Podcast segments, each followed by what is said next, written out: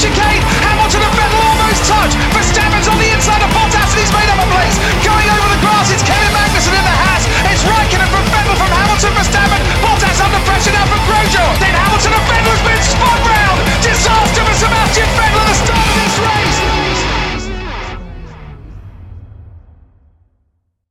Bonsoir à tous et bienvenue pour une nouvelle émission du SAV. Ce soir, nous reviendrons sur le Grand Prix de Turquie, 16e épreuve du championnat du monde de Formule 1.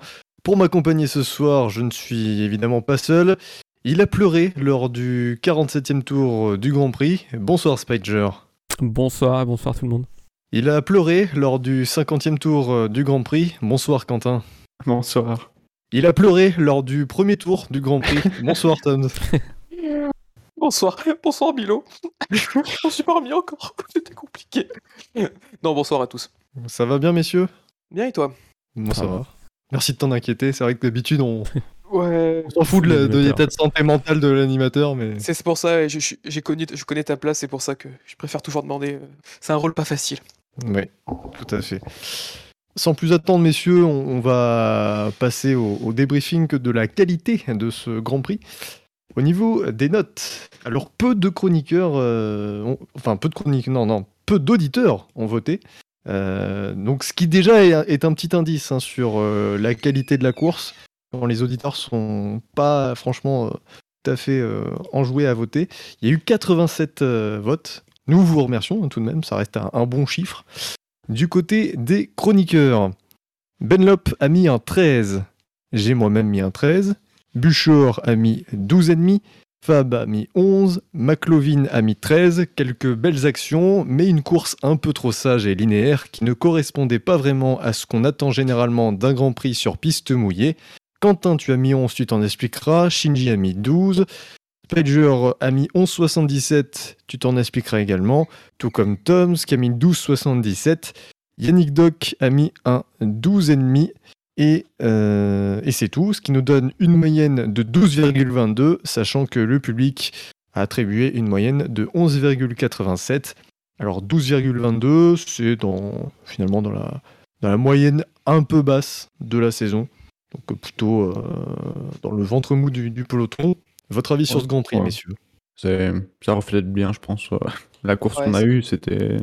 On a eu quelques trucs sympas, on a eu euh, des décisions stratégiques euh, qui ont pu maintenir un peu un intérêt. On a eu euh, des batailles qui se comptent sur les doigts d'une main. Après, on n'a rien eu de plus que ça. Donc finalement, c'est déjà bien. Je trouve que c'est déjà bien noté pour cette course. C'est ça, c'est- bien noté, on aurait peut-être même pu s'attendre à notes un peu plus basses, parce qu'il y avait tellement d'éléments avant course qui auraient pu faire qu'on ait de nouveau une course délirante, une course un peu folle. Euh, et au final, on a eu une, bah, course de 1 heure, de une heure et demie euh, sous la pluie, euh, bien, bien tranquille en fait, ce qui est un peu un paradoxe euh, au vu de ces dernières années, où à chaque fois qu'on avait une course euh, perturbée par de la pluie, bah, euh, c'était une course vraiment euh, historique, qui, restait dans les mémoires. Là, on était sur un Grand Prix, euh, bah, euh, un Grand Prix qui s'est déroulé uniquement déjà sur un, seul et même type de pneus. Des intermédiaires, ça c'est quelque chose qu'on n'a pas dû voir depuis au moins une décennie. Et du coup, oui, du coup, ces conditions ont fait que bah, on n'a pas eu un grandi à rebondissement et qu'on a eu un Grand Prix assez traditionnel qu'on aurait très bien pu avoir euh, sur une courte sèche. Alors oui, effectivement, le, le fait qu'il y ait eu un...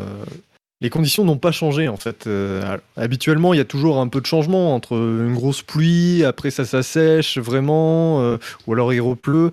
Et là, c'est vrai que les conditions étaient euh, finalement assez linéaires, bah, comme l'explique très bien McLovin. Et euh, du coup, il n'y a pas vraiment cette folie stratégique avec une anticipation. Tout se jouait vraiment sur l'usure des pneus. Cela dit, moi j'ai mis 13 parce que je, je trouve que c'était un, ça donnait un suspense à la course à savoir comment, euh, enfin, qui allait mieux gérer ses pneus, euh, à quel euh, à quel moment finalement euh, faire un arrêt était le plus euh, le plus avantageux.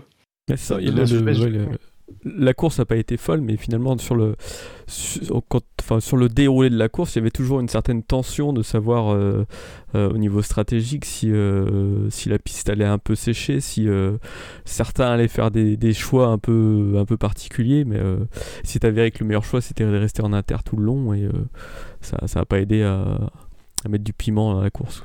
Et pareil aussi, on a eu quelques moments, quelques radios, on nous a dit plus de pluie dans le virage euh, 5, plus de pluie dans le virage 9. On s'était dit à des moments, oh, peut-être que ça va, euh, un autre élément déclencheur dans la course, et au final, ça n'a pas changé grand-chose euh, aux conditions, ça a juste si empêché qu'on arrive à des conditions euh, sèches pour mettre bah, des slicks. Et du coup, du coup, s'il y avait quelque chose qui était sympa, c'était l'interrogation euh, au milieu, trois quarts de la course. C'est de se dire, est-ce qu'il y en a qui vont tenter le no-stop? Voilà, quelque chose quasiment Ouais, ouais. inédit depuis, depuis 20 ans. Et c'était vraiment, c'était vraiment une idée une- qui, était, qui était super intéressante de voir qui serait capable de le faire et qui allait faire le pari de le faire. Bon, au final, on a vu que- qu'un seul pilote l'a fait. C'était pas, ça n'a pas été un pari gagnant. Euh, avant de passer aux résultats du quintet plus ou moins, j'aimerais qu'on qu'on ait une pensée pour un de nos chroniqueurs, euh, comme le souligne très bien Chiron82 dans le chat, euh, Ben Lop qui est toujours en soins intensifs après euh, la victoire de Bottas, donc euh, pensez à lui. Pensez, oui. Ben Lop, si tu nous entends, pense à toi. Ne, ne va pas vers la lumière. Allez, on passe aux résultats du quintet plus ou moins. Eh oui, les chevaux et le tiercé, moi, c'est mon dada. Alors avec le journal Bilto, prenez l'avis du bon Quintet. Alors, euh, devant cette course euh, un peu mollassonne, euh, je vais donc être obligé de prendre euh, euh, le, déroulé du Grand Prix selon le résultat inverse du quintet, hein, comme, comme ce qui se fait habituellement. Vous pouvez respirer, chers auditeurs.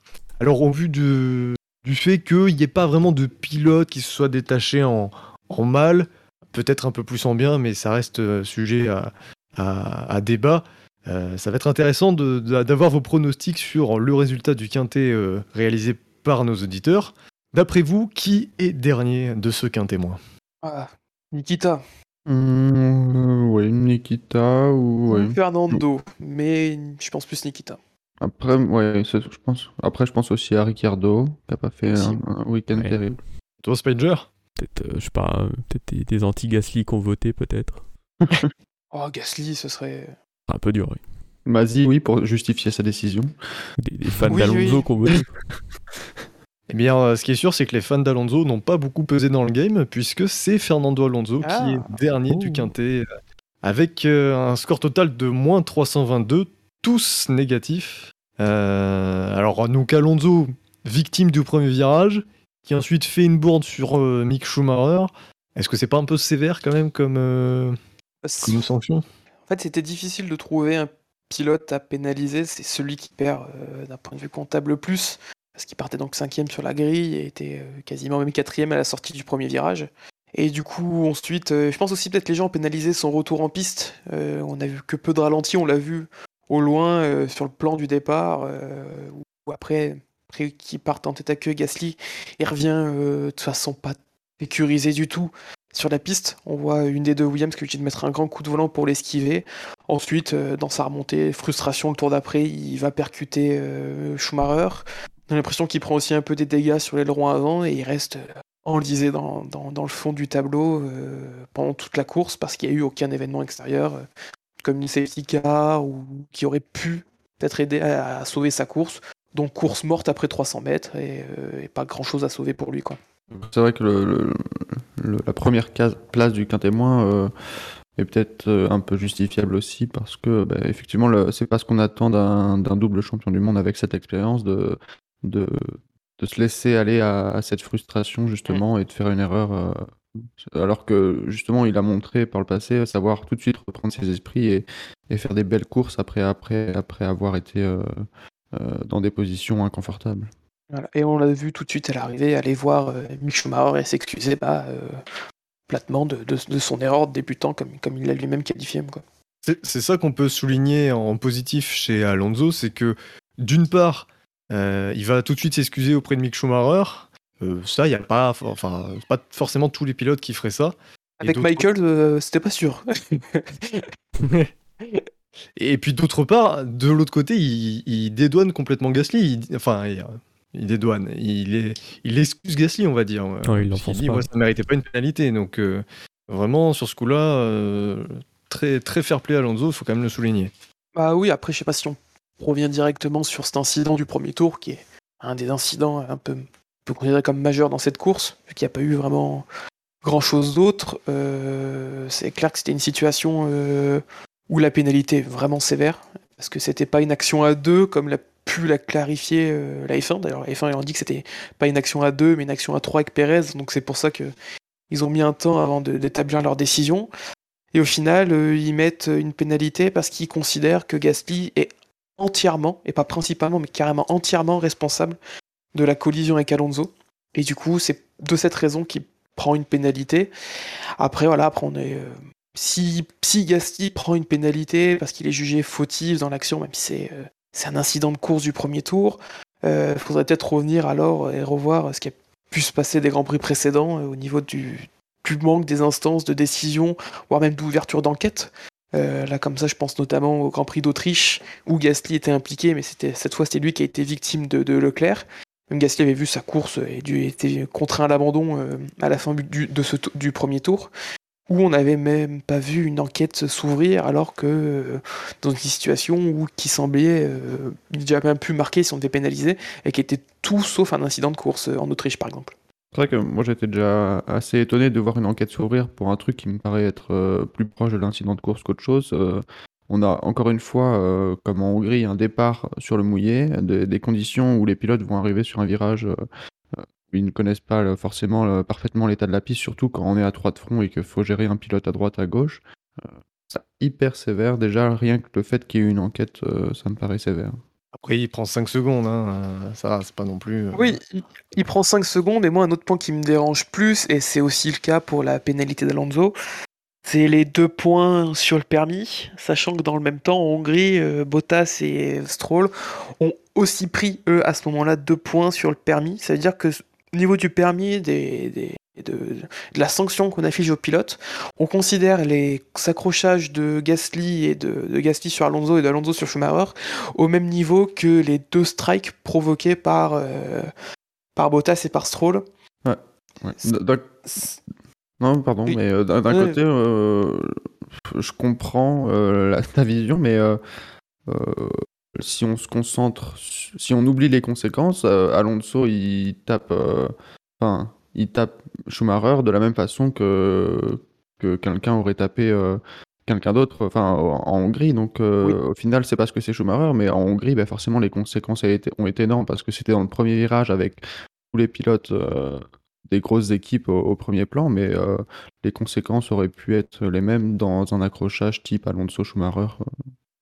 Euh. Après, je, je justifie les, commissaires, mais je pense qu'eux-mêmes n'ont pas pensé à ça. Quoi, donc. tu devrais postuler, du coup. Mm. Mais euh, je sais pas si Tom, tu l'as dit, mais c'est vrai que le, comme tu avais commencé à en parler, les, commissaires ont sorti un premier rapport en disant que Gasly était de manière, comment dire, prédominante en faute. Et, euh, ils ont principalement, je crois que c'était le terme Principalement, oui. Et ils ont sorti un, second rapport en changeant le, principalement par euh, complètement euh, de sa faute. et Mazzi s'est justifié en disant que pour qu'un pilote soit pénalisé dans le premier tour, il fallait que ce soit complètement et pas principalement de sa faute. Et c'était quelque chose que Massy avait clarifié en début d'année expliquant qu'en début d'année, euh, les écuries demandaient plus de sévérité dans les actions du premier tour. Et, du coup, c'est ça qui a été mis en place, et ce système de notation entre principalement et entièrement. Principalement euh, fautif, pas de pénalité, entièrement fautif. Euh, on, donne une pénalité, et dans ce cas-là, ça a été donc la pénalité la plus basse qu'on peut infliger, à savoir 5 secondes. Rien d'autre à ajouter sur la course d'Alonso? C'est une, occasion de, c'est une occasion de manquer pour Alpine qui, part, qui, qui, avait réalisé sa meilleure qualification de la saison avec euh, le Portugal, en tout cas au niveau de, position sur la grille. Et oui, on aurait vu le rythme qu'Alonso avait montré en, lors de samedi matin en FP3, il était dans un rythme tout à fait correct. On aurait pu se dire que ça allait se batailler peut-être avec euh, Gasly et Norris pour jouer les places du milieu de tableau. Euh, et du coup, au championnat, au constructeur, euh, ça permet à AlphaTauri de reprendre 7 points sur Alpine, si on compte le point de d'Ocon, et de revenir à une dizaine de longueurs de, retard sur, euh, sur Alpine. Ouais, c'est pas fini la bataille entre. Euh, non, pour la cinquième place, Aston semble hors jeu. Maintenant, c'est fini, mais entre, entre AlphaTauri et Alpine, sachant le niveau de performance de, de, Gasly, s'ils arrivent à concrétiser un peu plus les occasions manquées qu'ils ont en début de saison, ils, il reste une menace pour Alpine euh, si, en fonction de sa saison, euh, il va encore y avoir du suspense pour ces places-là, ça c'est sûr. L'avant-dernier du quintet, qui est qui est-il selon vous? Bon, bah Nikita, je remets la pièce. Eh bien non, c'est Daniel Ricciardo. Daniel Ricciardo qui euh, totalise un score de moins 287 avec seulement deux points positifs. Bon, Ricardo pas forcément aidé déjà par le changement de, moteur. Euh, il faut noter que c'est le premier et de loin qui euh, s'est arrêté pour chausser des pneus intermédiaires neufs. Donc il a tenté le coup évidemment vu sa position. Quel regard portez-vous sur sa course? voilà. Bah, pas- déjà, les, les, les, les- Ouais, les McLaren étaient moins, moins à la fête que lors des, des derniers Grands Prix. Quoi. Sur ce circuit-là, euh, on Oui, voyait par on avait rapport tout à de suite Ferrari. que euh, c'était, euh, elles étaient moins à l'aise. Donc, euh, en plus, en partant dernier, dernier sur des, enfin, oui, dernier, dans des conditions euh, compliquées et sur des stratégies qui, euh, où il n'y a pas de stratégie finalement. Donc, euh, ouais, c'était compliqué de remonter. Et c'est ça, on aurait pu s'attendre, même si la Ferrari était au-dessus ce week-end de la McLaren, on aurait pu quand même, on s'est quand même dit avant la course que bah, Sainz, euh, pardon, pas Sainz, Ricardo allait pouvoir remonter avec Sainz, peut-être pas forcément aussi rapidement, mais voilà, Sainz va, passer ta voiture, lui devrait en profiter un ou deux tours après. Ça n'a pas été le cas, il est resté enlisé pendant euh, euh, quasiment 20 tours euh, derrière, euh, derrière George Russell, sans pouvoir le doubler. Ensuite, il fait son arrêt très tôt, euh, qui lui permet de gagner quelques places quand les autres s'arrêtent. Il se retrouve même dans les points. Et ensuite, c'est la, c'est la chute libre à partir du tour, euh, tour 50. Ses pneus sont morts et il perd, une trentaine de secondes en 6 tours sur, la tête de la course. Il est 5 secondes au tour plus lent que les autres. Il souffre en fait de la même perte de rythme qu'Ocon, mais Ocon, lui, bah, s'était pas arrêté, c'était le même train de pneus que le premier tour. Donc c'était difficile, il s'est passé par euh, Raikkonen et Giovinazzi dans l'avant-dernier tour et termine euh, donc euh, hors des points. C'est ça, il s'arrête quand même en moyenne euh, 13-14 tours avant tout le monde. Donc c'est bien pour effectivement pour essayer de tenter un gros undercut, mais c'est vrai que comme derrière il n'y a pas eu de, de possibilité de chausser des pneus secs ou, des pneus ultra enfin ultra pluie, bah forcément il se retrouve avec un train de un train de pneus très usé à la fin. Mais c'est vrai que la comparaison avec Ocon fait mal. Ah, et surtout que sur son deuxième train de, de pneus, on a l'impression qu'il le détruit, en tout cas il est détruit après 30 tours, euh, donc, parce qu'il a fait 36 tours au total avec, alors que dans un même temps, euh, Hamilton en a fait 50, Ocon en a fait 57, Leclerc en a fait euh, 47, et pareil pour les leaders Bottas, Verstappen, Perez, 36-37 tours, alors que... Salut Jackie Ratzenberger. Salut Jackie. Euh, 36-37 et on n'a pas senti cette perte de rythme alors qu'ils avaient quand même une voiture aussi qui était un peu plus euh, chargée. Après les conditions de piste ont évolué aussi. Euh, on a vu aussi de l'impact sur des intermédiaires neufs dans les derniers tours, euh, avoir un comportement assez, sympathique chez certains pilotes, mais on en reviendra, après. Ouais, c'est vrai qu'en plus, Ricardo, il change ses pneus parce que visiblement, il faut tenter aussi à quelque chose. Mais euh, il les change pas forcément au bon moment parce qu'on entend plus tard dans la course des pilotes qui disent que euh, l'humidité augmente, alors que c'est pas du tout le cas au moment où Ricardo met, met les nouveaux inters. Et je pense que les nouveaux inters, ils fonctionnent le mieux euh, au moment justement où cette humidité augmente parce qu'on a vu aussi que bah, quand la piste commençait à devenir séchante avec des, des intermédiaires neufs, c'était compliqué. On enchaîne donc avec euh, le troisième du quintémoin. Vous voulez retenter Mazepin ou pas? Bah, allez, de toute façon, jamais Ouais, 203 on- à niveau erreur, donc bon. euh, Eh bien, c'est Nikita Mazepin, effectivement. Mais bon, je me demande ce que vous allez bien pouvoir dire sur sa course. Bah, Alors, il, nous a fait euh, la traditionnelle, j'ai fait un move dégueulasse euh, quand je me fais prendre un tour.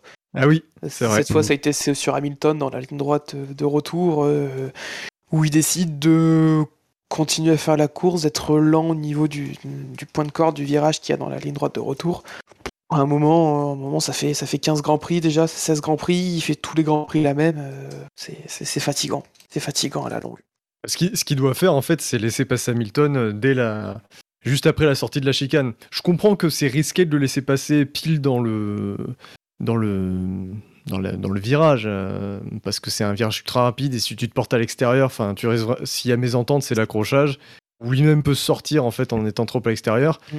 Mais il a tout le temps entre la chicane et ce virage-là pour, euh, pour laisser passer. Ah, surtout qu'ensuite, il, en fait, il a fait ce mouvement parce qu'il y a une raison, c'est que Schumacher était derrière lui, essayait de le doubler, et il essayait de perdre le moins de temps possible au niveau des drapeaux bleus, mais euh, en fait, il, s'est mis à bloquer la course des leaders pour défendre sa euh, 19e position, et alors qu'au final, il termine, euh, il termine, je sais pas, il termine derrière Mick, euh, si je dis pas de bêtises. oui, Ah, c'est assez loin. Ouais, il Ah, termine plus de dernier 20 à- secondes, ouais. Euh, Ouais, plus de 20 secondes, voilà, il prend. Alors qu'à 10 tours de la fin, ils sont quasiment collés. euh, il, prend, il prend 20 secondes sur Schumacher euh, dans les. euh, ouais, il prend même 24 secondes par 24, Schumacher dans ouais. les, dans les 5 derniers tours. Donc euh, ça savait bien, ça valait le coup de bloquer les leaders euh, en milieu de course. Autant sur certaines choses, on, peut voir qu'il y a du mieux. dans les erreurs, ça s'est quand même amélioré par rapport au début de saison. Mais euh, dès que les conditions sont un peu plus compliquées, euh, il est nulle part. Quoi. C'est pas, pas si vrai que ça parce que euh, il tient Schumacher, enfin il tient, oui, il bloque Schumacher jusqu'au premier, jusqu'au premier, première salve d'arrêt chez les deux, deux as. Et du coup, du coup, oui, du coup ça va mieux parce qu'il était pas autant largué comme on avait pu le voir. C'était, quel circuit déjà où il était à plusieurs secondes en qualification de, de son coéquipier? Je crois que c'était à Spa, sous la pluie. Il s'est pris 4 ou 5 secondes ou en Russie, sais plus. C'est en Russie, c'est en Russie. Oui, c'est en, c'est en Russie qui termine à 4 secondes de, de, de, de Mick. euh. Là, il y avait du mieux. On l'a pas vu de faire tête à queue, mais voilà, après, c'est son comportement en piste avec les autres qui, est, qui reste inadmissible pour un pilote qui maintenant a quasiment une saison dans les pattes. Bien, devant ce co- consensus euh, concernant le cas Mazepin, nous allons passer au quatrième du quintémoin. Il s'agit de Sébastien Vettel, qui a obtenu un score de moins 224 pour 8 votes positifs. Alors notez que Mazepin était à moins 250 avec 2 deux, positifs. Donc Sébastien Vettel, bah, qui a voulu animer un petit peu la course, qui a tenté le pari de, de, chausser des pneus secs euh, au 36e tour du coup. Est-ce que c'est pas... Alors, vous me dire, euh, qui tente rien à rien, mais est-ce que c'est pas un peu suicidaire quand on voit l'état de la piste? Il avait pas grand chose à perdre. Il a tenté le pari. Il a estimé que c'était bon. Ça, ça pouvait être le coup de génie au final. Ça a été. euh, C'était pas du tout le bon choix, quoi. C'était euh, la, la frontière entre héros et zéro, elle est tellement fine. Ici, il a pris le pari, il y avait rien à, rien à perdre, tout à gagner. euh, C'était donc c'était un perdant. Ouais, je, enfin, je sais pas si je serais aussi catégorique que toi. Je pense que euh, il y avait quand même plus à perdre. Je pense qu'il était dixième au moment euh, de l'arrêt. Parce que bon, il était onzième. Tsunoda fait, euh, fait son spin et il en profite. Donc il, il reste quand même dans les points. Et je sais pas si, si les conditions laissaient beaucoup de, questionnements sur, euh, sur le sujet. Parce que bon, quand il est sorti, on a quand même bien vu qu'on était très très loin de, de la possibilité de les mettre. Donc je comprends même pas comment lui euh, a pu euh, a pu dire euh, ou a pu, donner un feedback qui, qui confortait cette décision. Il y a aussi un autre, un autre élément aussi, c'est la question qu'on peut se poser sur le choix d'Aston Martin de lui mettre d'une des médiums et deux déjà usés. Après, peut-être que le fait qu'il y ait déjà la, la couche de grippe, euh, Il n'avait pas que des usés. c'est une, bonne question, sachant qu'il n'était pas parvenu à accéder en Q3.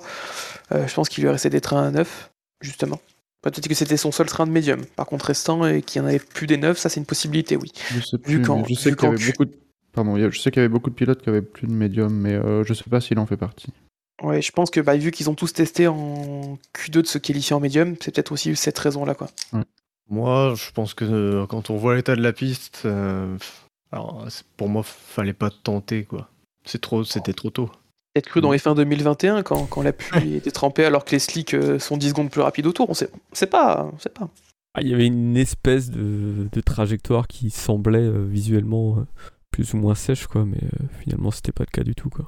Et, loin d'être euh, partout sur le circuit. En plus. euh. Après, Est-ce- Ca- Caslud, il y a un truc qui peut un peu justifier cette décision, c'est que, en effet, les, les pilotes en intermédiaire neuf tournaient moins vite qu'avec des inters usés euh, qui, qui se rapprochaient de slick. Donc peut-être que Ouais. ça a pu euh, influencer un peu cette décision-là, mais c'est la seule excuse euh, qui est valable dans cette prise de décision pour moi. Mm. Après aussi, il y a le fait que niveau des températures, c'est quelque chose qui est très compliqué à garder dans cette situation pour les slicks. Le fait qu'il y ait un passage par les stands détrempés, une sortie des stands détrempés, ça, est-ce que ça n'a pas non plus aussi euh, fait chuter énormément les températures et donc rendu en fait euh, quelque chose peut-être de viable si les pneus étaient chauds euh, et que la pilote fait directement sur la trajectoire en fait totalement inutile et raté parce qu'il y a eu ces, ces, ces plus de 500 mètres, 600 mètres sur une piste totalement détrempée. Ça aussi. Mais en tout cas, après, ouais, ben, magnifique spectacle de tour, Oui. de, de- de drift, magnifique entrée au stand, magnifique glisse et tout. Je pense qu'on pouvait sortir les petits panneaux pour donner une note. Voilà, après, il termine, euh, il termine du coup dernier, euh, dernier, euh, dernier, dernière des F1 devant les deux As. Mais c'est fou à quel point euh, c'est très difficile de tenir en pneu sec dès que la piste est, euh, est mouillée, mais pas trop. hein. Pourtant, il a, il a des grandes difficultés à chaque virage, même dans l'entrée. Enfin, c'est c'est incroyable la différence d'adhérence, quoi. Ah, on l'a bien vu quand, en Russie, quand, quand Leclerc et Norris ont fait le tour de trop. Mm. On a vu que c'était c'était c'était même pas pensable. Et en fait, ce qui aussi a évité que, bah, au niveau des conditions, c'est qu'on avait une bruine constante. Euh, c'est pas vrai, c'est ça en fait, c'est que le taux d'humidité dans l'air était tellement élevé que c'est pour ça que ça allait pas sécher euh, la piste, même s'il y avait du vent. En fait, le vent ramenait de, de, de l'air tellement humide qu'il se dépayait l'humidité se posait sur la piste et, et c'est pour ça qu'on a que c'était pas viable en fait. Et puis c'est resté gris tout le temps, il n'y avait pas, pas le moindre rayon de Mm. soleil. euh, toujours très très nuageux. On se rend compte que euh, quand tu fais un bon choix de pneus dans des conditions changeantes, ça peut te faire gagner allez, 6-7 secondes sur un tour. Mais quand tu te trompes du, du choix de pneus, bah, tu perds 25-30 secondes. Puis il y a peut-être un autre truc 6-10 aussi qui fait plus. que le, tout- la, la plupart des, des pilotes en inter, pour les, essayer de les sauvegarder un peu, avaient tendance à, dans la ligne droite, à les passer hors trajectoire. Du coup, c'est, ça, t'assèche moins vite le- la, ligne, la ligne idéale. Quoi. Oui, c'est sûr. On passe au dernier du quintet moins, donc le 16e du quintet. Il reste qui selon vous qui pourrait y prétendre? Ah, ça devient compliqué là. Bah, Tsunoda, moi. Mais euh, Ouais. Raikkonen pour euh, pardon, Raikkonen, euh, les, les, les- les tics de Bûcher qui reviennent euh, pour, pour sa prestation globale du week-end à la radio. Eh bien non, c'était- Pérez pour sa défense honteuse sur Lewis Hamilton. Ah. c'est bien, c'est bien. Euh, non, c'était effectivement euh, Tsunoda pour sa défense honteuse face à Hamilton d'ailleurs, oui, aussi. avec un score de moins 199, 14 positifs, 213 négatifs. Alors Tsunoda, c'est un- une bonne première partie de course, notamment sa bataille avec Hamilton, qui, qui est propre, il se fait, il résiste bien sans craquer sous la pression. Et après, euh, il, a, il est parti. Il a disparu avec des erreurs notamment. Bah, il il résiste tellement bien que au début on se dit bah, la remontée va pas être si facile que ça.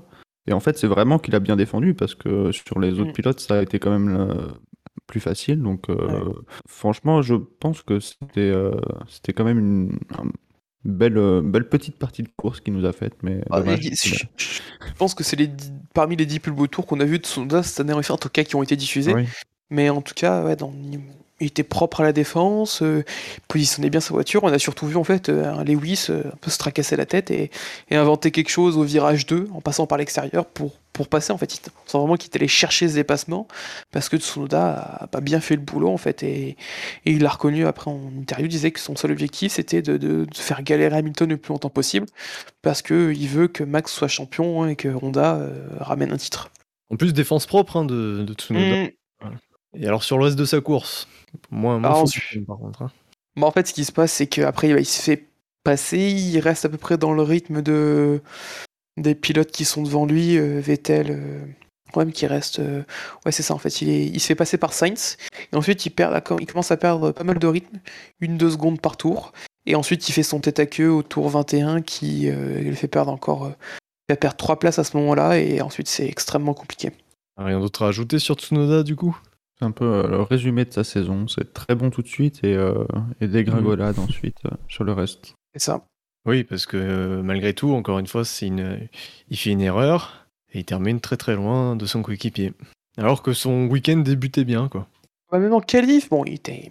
Il n'y a pas le rythme de Gasly, l'AlphaTauri semble bien marcher en règle générale ici.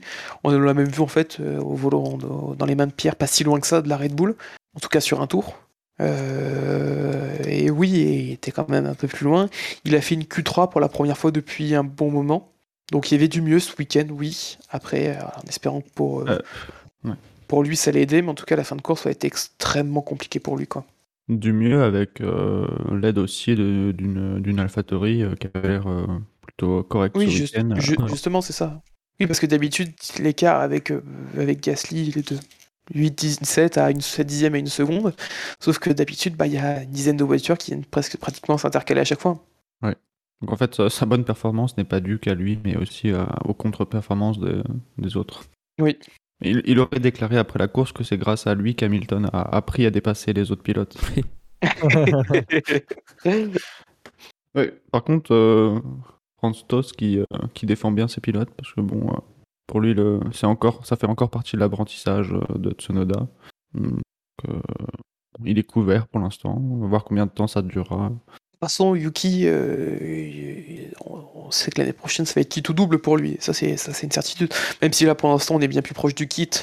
Comme on disait dernière fois, avec, avec quelques pilotes derrière de la filière Red Bull qui commencent un peu à pousser. Euh, Vips et Lawson, euh, déjà en F2. Auger, qui est champion F3, qui sera arrivé en F2. Donc, il commence à y avoir du monde qui va toquer à la porte, surtout en fonction des résultats de la F2 l'année prochaine, qui va être euh, décisif pour, l'un des trois. Et je pense que c'est ce baquet, voire peut-être même un retour d'Albon, on sait pas. Peut-être que sa saison chez Williams se passe bien, peut-être que euh, le clan Red Bull va décider de le ramener chez AlphaTauri. On sait pas aussi non plus ce que va faire Gasly après 2022. Donc oui, donc il a encore ses chances pour rester en F1 après, mais ça ressemble vraiment à un kit ou double l'année prochaine. Et on est pour l'instant on est bien plus proche du kit. Est-ce que avant de passer au pilote suivant, je peux avoir un petit jingle euh, drive-through? Ah, plaît Le que c'est pas possible. C'est pas possible ça. Ça c'est un, un- non mais c'est inconcevable. Bah, C'est en, en parlant de lui que ça, ça m'est venu, c'est euh, Franz Tost, le petit drive-through pour ses déclarations sur, le, sur les, les calendriers à rallonge. Justement, il, il défend bien ses pilotes. Il a toujours, euh, enfin, c'est quelqu'un en plus que j'ai toujours bien aimé dans ses déclarations. Et, que, et là, il prouve encore une fois qu'il il accompagne bien les pilotes euh, dans, dans leur progression et leur carrière. Et là, euh, compte défendre ses employés euh, par rapport au calendrier qui, rajoute des, courses et des dates euh, à n'en plus finir, euh, c'est un peu moins le cas puisqu'il a déclaré que pour lui, bah, euh, c'était très bien. Enfin, il ne voit pas de problème à l'augmentation du nombre de courses sur le calendrier et que si les gens sont pas contents, ils n'ont pas à partir. Alors après, il y a peut-être des gens qui sont arrivés en Formule 1 pour travailler en Formule 1 et qui ont signé pour un calendrier à 15, 16, 17 courses et qui se revoient à devoir partir loin de chez eux pendant 25 week-ends par an bientôt. Donc voilà. Des choses à ajouter sur euh, le drive-through Quel- Quelque chose à rajouter sur la course de France Toast? Bon, eh ben, je du coup, pas. Non. oui. Euh, améliorer sa foulée encore, je trouve qu'elle est un peu trop, un peu trop molle. Quoi, il a couru? Bah, on demande un avis sur Ah sa oui, course. euh, Moi, je donne un avis, c'est tout. Un petit footing après la course. c'est ça. On est efficace, hein, 30 minutes pour faire un quintet moins, c'est bien. On va passer au quintet mou. Il y aura peut-être des choses à dire sur, euh, sur certains pilotes. Alors, je vous dévoile le quintet mou euh, en partant du 15e. Le 15e qui est donc euh, Latifi, 14e Raikkonen, 13e Russell, 12e Schumacher, 11e Giovinazzi, 10e Stroll, 9e Norris, 8e Ocon, 7e Gasly et 6e Lewis Hamilton. Oh. Je vais le mettre dans le chat. Ah. Il y a un pilote, on va garder Hamilton pour la fin, euh, hormis lui, est-ce qu'il y a un pilote sur lequel vous souhaitez revenir? Euh... Bon, Ocon, vu que tout le monde revenait sur lui en fin de course, je pense qu'on peut aussi nous revenir sur lui. Bah vas-y, reviens sur lui. Mettez, Euh, mettez pneus neufs et voilà. Ouais, c'est ça. Change tes gommes et remporte la course. Euh, Du coup, oui, bah, euh, ce qui est notable dans sa course, bah, c'est la... c'est le no-stop, justement. Euh, c'est même le seul élément notable de sa course. Après, voilà, il a tenté la stratégie. Au final, elle n'a pas, sem- pas semblé euh, payante, puisque euh, il termine dixième, en fait. Mais euh, derrière lui, Giovinazzi et Raikkonen sont pas loin de sauter sur la ligne. Heureusement que, qu'il ait un tour. Justement, Bottas, Bottas le double dans le dernier tour, lui prend un tour dans le dernier tour pour pouvoir. donc il finit, il a le temps de faire un tour en moins et donc de sécuriser le point de la dixième place. Donc c'était. C'était quelque chose à tenter. On a vu son pneu avant droit euh, usé jusqu'à la corde, littéralement. Euh, C'était devenu des slicks avec un, euh, petit peu de, rainurage sur les extérieurs. Donc oui, donc c'est toujours sympa de voir un pilote tenter un no-stop. c'est une, particularité qu'on n'a pas vue depuis, des années. La dernière fois, c'était même euh, ça était sorti, c'était Mika Salo en 97 à Monaco, hors saison 2005 et hors drapeau rouge. Du coup, oui, du coup, c'est toujours sympa de voir ce genre de choses. Après, sa course, il n'y a, y a rien de, de notable euh, particulièrement. euh. Moi, je dirais quand même Paris euh, gagnant pour Ocon, puisqu'il est 12e après. euh, Enfin, il est 12e au début, mais bon, il bénéficie déjà de, de, de l'erreur de Tsunoda, donc 11e, et il finit 10e, donc au final, ça lui a apporté une position qu'il Non, n'aurait peut-être. Hmm? C'est parce que Vettel fait C'est ça. un mauvais choix. Il gagne, C'est trois juste. positions, J'avais il, gagne oublié trois, ce trois truc. po- il gagne trois positions grâce à Vettel, grâce à euh, Tsunoda et grâce à Alonso, du coup, justement. Et il en perd deux euh, liés à Sainz et liés à Hamilton, qui, dans tous les cas, sur une stratégie à deux arrêts, l'aurait mangé. Il aurait Hmm. peut-être pu aller jouer quelque chose avec Stroll.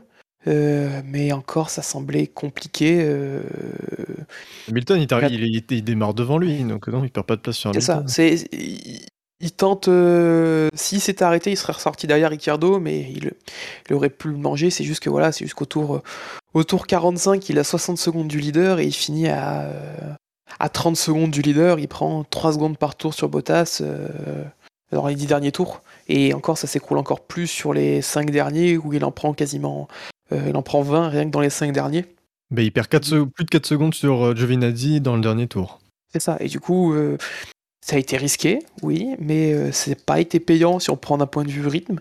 Euh, mais voilà. Mais du coup, il, réussit quand même à ramener le point de la dixième place. Et dans tous les cas, même avec une stratégie à un arrêt, il n'y avait pas mieux à aller chercher ce week-end. Euh, Stroll était devant euh, et Sainz, qui faisait sa remontée, était, était loin devant aussi.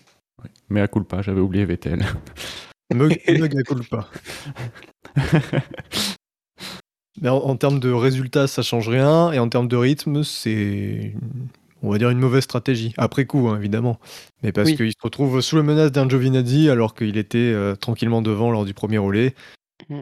Euh, je sais pas s'il. Et puis, il, il était pas si loin que ça de, de, de Norris ou Stroll. Enfin, s'il commençait à se faire distancer. C'est qu'au tour 45 en fait que ça commence à devenir euh, où il y a une perte de, de rythme soudaine. Euh, après, on aurait pu se dire qu'il tentait aussi le pari d'aller plus loin, ça lui laissait des opportunités diverses en cas de safety car, en cas de d'évolution de piste rapide, que ce soit euh, dans un sens au niveau d'une pluie forte qui arrive, ou dans l'autre avec une piste qui se met euh, subitement à sécher, euh, qui, qui sèche rapidement plutôt. Donc ça se tentait au final, ils gagnent rien, ils perdent rien de peu. Et voilà, ça fait toujours une petite ligne de stats sympa, sympa, une petite anecdote sur la course. Ouais. qu'on prend. Ouais, après, oui, c'est vrai que l'avantage, c'est qu'ils se sont laissés une porte ouverte en cas de, de piste bien séchante, comme Hamilton et Leclerc l'ont fait finalement, mais ça. eux, ils ont été jusqu'au bout parce que bon, c'était trop tard pour eux, alors que euh, Hamilton et Leclerc avaient euh, des gaps plus importants pour, euh, pour gérer la, la situation. C'est ça, ouais. Et pour tous les fans d'Hamilton, ça réconforte sur le, le- le choix de- d'Hamilton de, rentrer au stand. Ouais. Bah, Ham- Hamilton, il semblait pas. Quand on, quand on lui a dit, en tout cas quand chez Canal, ils lui ont dit que Cocon avait fait pas d'arrêt, c- ça l'a ça l'a surpris. Et on l'a vu un peu dégoûté sur son visage en disant euh, Putain, euh, si Ocon l'a fait, bah, en fait, il le dit même si Ocon l'a fait, euh, j'aurais pu le faire, quoi. Oui, Ouais, mais c'est encore une réaction à chaud où il n'a pas tous les, tous les données en main pour le. pour- Lui dire qu'Ocon n'a pas fait d'arrêt, c'est c'est ne pas lui dire qu'Ocon perdait euh, 5 à 10 secondes par tour. Enfin, voilà. Non, peut-être pas, peut-être pas, peut-être pas 5-10 secondes par tour, mais, mais 3-4. Bah, à la euh, il en perdait. Il y a un tour où il perd plus de 10 secondes. Enfin, euh, presque 10 secondes plutôt. Mais effectivement, bon la moyenne, c'est plus 3-4. euh. Non, il perd pas Mhm. 10 secondes en un tour sur la fin, euh, Ocon, tu crois pas? Bah, là, je vois Ocon, il est à Il paie- 89 secondes et il passe à 98 en un tour. Ah, euh, moi ça s'arrête à. C'est quel tour? Euh, entre le 55 et le 56. Ah Après, oui, c'est oui, peut-être 90. C'est le Ah dernier, oui, Ouais, j'avais pas vu sur le tableau. Alors non, j'ai raconté même n'importe quoi. Il a perdu 40 secondes en 10 tours. Alors, euh, oui, parce qu'en fait, Ah mon oui. tableau, pardon, sur mon graphique était coupé au niveau de tour 55. Et oui, il perd 8 secondes en un tour. euh, entre le tour 56 et 57, oui. Donc, euh, entre 55 et 56, pardon. Sinon, messieurs, est-ce que vous voulez revenir sur euh, la course d'un autre pilote Peut-être euh, l'autre français, Pierre Gasly? Là aussi, une grande partie de sa course, c'était euh, au premier virage. Enfin, en tout cas, de ce qui a été visible de sa course. Et après, bah, c'est euh, c'est un peu euh, cruise control jusqu'à l'arrivée. hein.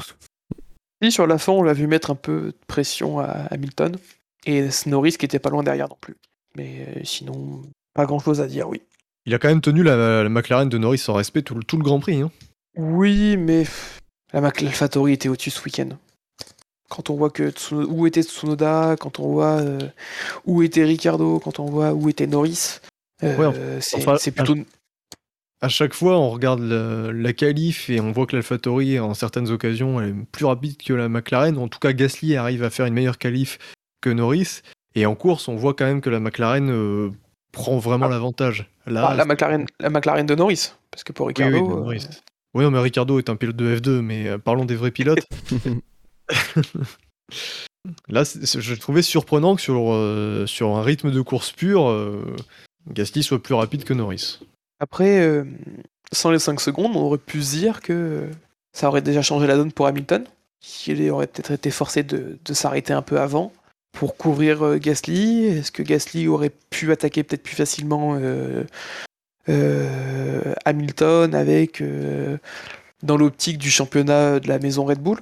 Ces questions-là en fait, parce que là il manquait une seconde, on le voyait pas en position parce que bah, Hamilton a, souffert de, ces interneufs qui ont, qui ont été en très mauvaise posture deux tours après, après, après son arrêt. Est-ce que vous souhaitez revenir sur un autre pilote avant d'évoquer le cas Hamilton? Ah, Les Williams, petit mot sur les Williams qui semblaient bien en difficulté ce week-end. Hmm. Pour les deux. les deux. Les deux finis assez proches. Ils ont passé toute la course ensemble, Latifi et Russell. Euh, ça marchait pas ce week-end. Alors qu'on les a pourtant vus à l'aise sous la pluie euh, euh, cette saison dans d'autres dans, d'autres conditions. Peut-être avec un peu plus de pluie. Là, on, ça n'a pas vraiment fonctionné, on dirait. Eh bien, nous allons donc passer à Lewis Hamilton, qui est donc sixième du quintet, avec un score total de 55, 140 positifs et 85 négatifs. Alors avant de revenir sur la stratégie, parce que c'est ce qui va faire débat euh, sur cette, dans cette émission, parlons d'abord du reste de sa course. Qu'avez-vous pensé de sa remontée? non, mais On a commencé à l'évoquer tout à l'heure. C'est vrai que le, sur Tsunoda, c'était compliqué. Et après, bah, ça s'est passé euh, beaucoup plus facilement. Donc au final, euh, il avait euh, la voiture supérieure pour le faire. Et, et, je pense que oui, il a, il a dû aussi se mettre en marche pour comprendre à quel moment il pouvait être hors trajectoire et à quel, moment c'était payant de le faire. Et une fois qu'il a, qu'il a compris ça, bah, ça, ça allait plus ou moins tout seul. Et en plus, sur Tsunoda, il s'est un peu installé dans son rythme, donc je pense que c'était plus dur, alors que sur les autres pilotes, il arrivait quand même avec un delta assez, assez grand en vitesse. Et donc euh, tout de suite, il, imprimait pas le rythme du pilote devant lui et il restait sur son rythme à lui et c'était plus facile de le faire comme ça. Bah oui, parce que dès qu'il passe Tsunoda, il passe trop dans le tour d'après, exactement au même endroit, en lisant à l'extérieur au virage 3. Norris, il le reprend en un tour et demi, il le passe tranquillement au bout de la ligne droite de retour. Euh, Gasly, pareil, ça dure pas longtemps, et quand il remonte sur lui, il le passe quasiment instantanément. Et voilà, ensuite il y a juste le moment après la, la bataille avec Perez, qui peut aussi un peu faire, un peu faire débat. Ah, vous voulez lancer le débat euh, Hamilton-Perez Quentin avait l'air chaud pour parler de ça tout à l'heure. Allez. Non, il n'y a pas de... avait pas spécialement de débat, c'était une lutte... Euh, c'était une lutte... Oui, c'était... Poussette vers les stands, là, qui pas, pas ouf, quoi, mais pas non plus. Non. Moi, moi tout, de suite devant la télé, j'ai dit euh, ça, ça va être euh, au moins enquête. Euh, ou enfin, j'ai dit, j'ai dit ça va être pénalité en, en imaginant qu'il y aurait au moins une enquête. Pour Pérez, parce qu'il coupe. non, non, moi je pense. pensais pour Hamilton qui laisse pas beaucoup ah. Après, je connais pas exactement. Je dois avouer que la règle précise.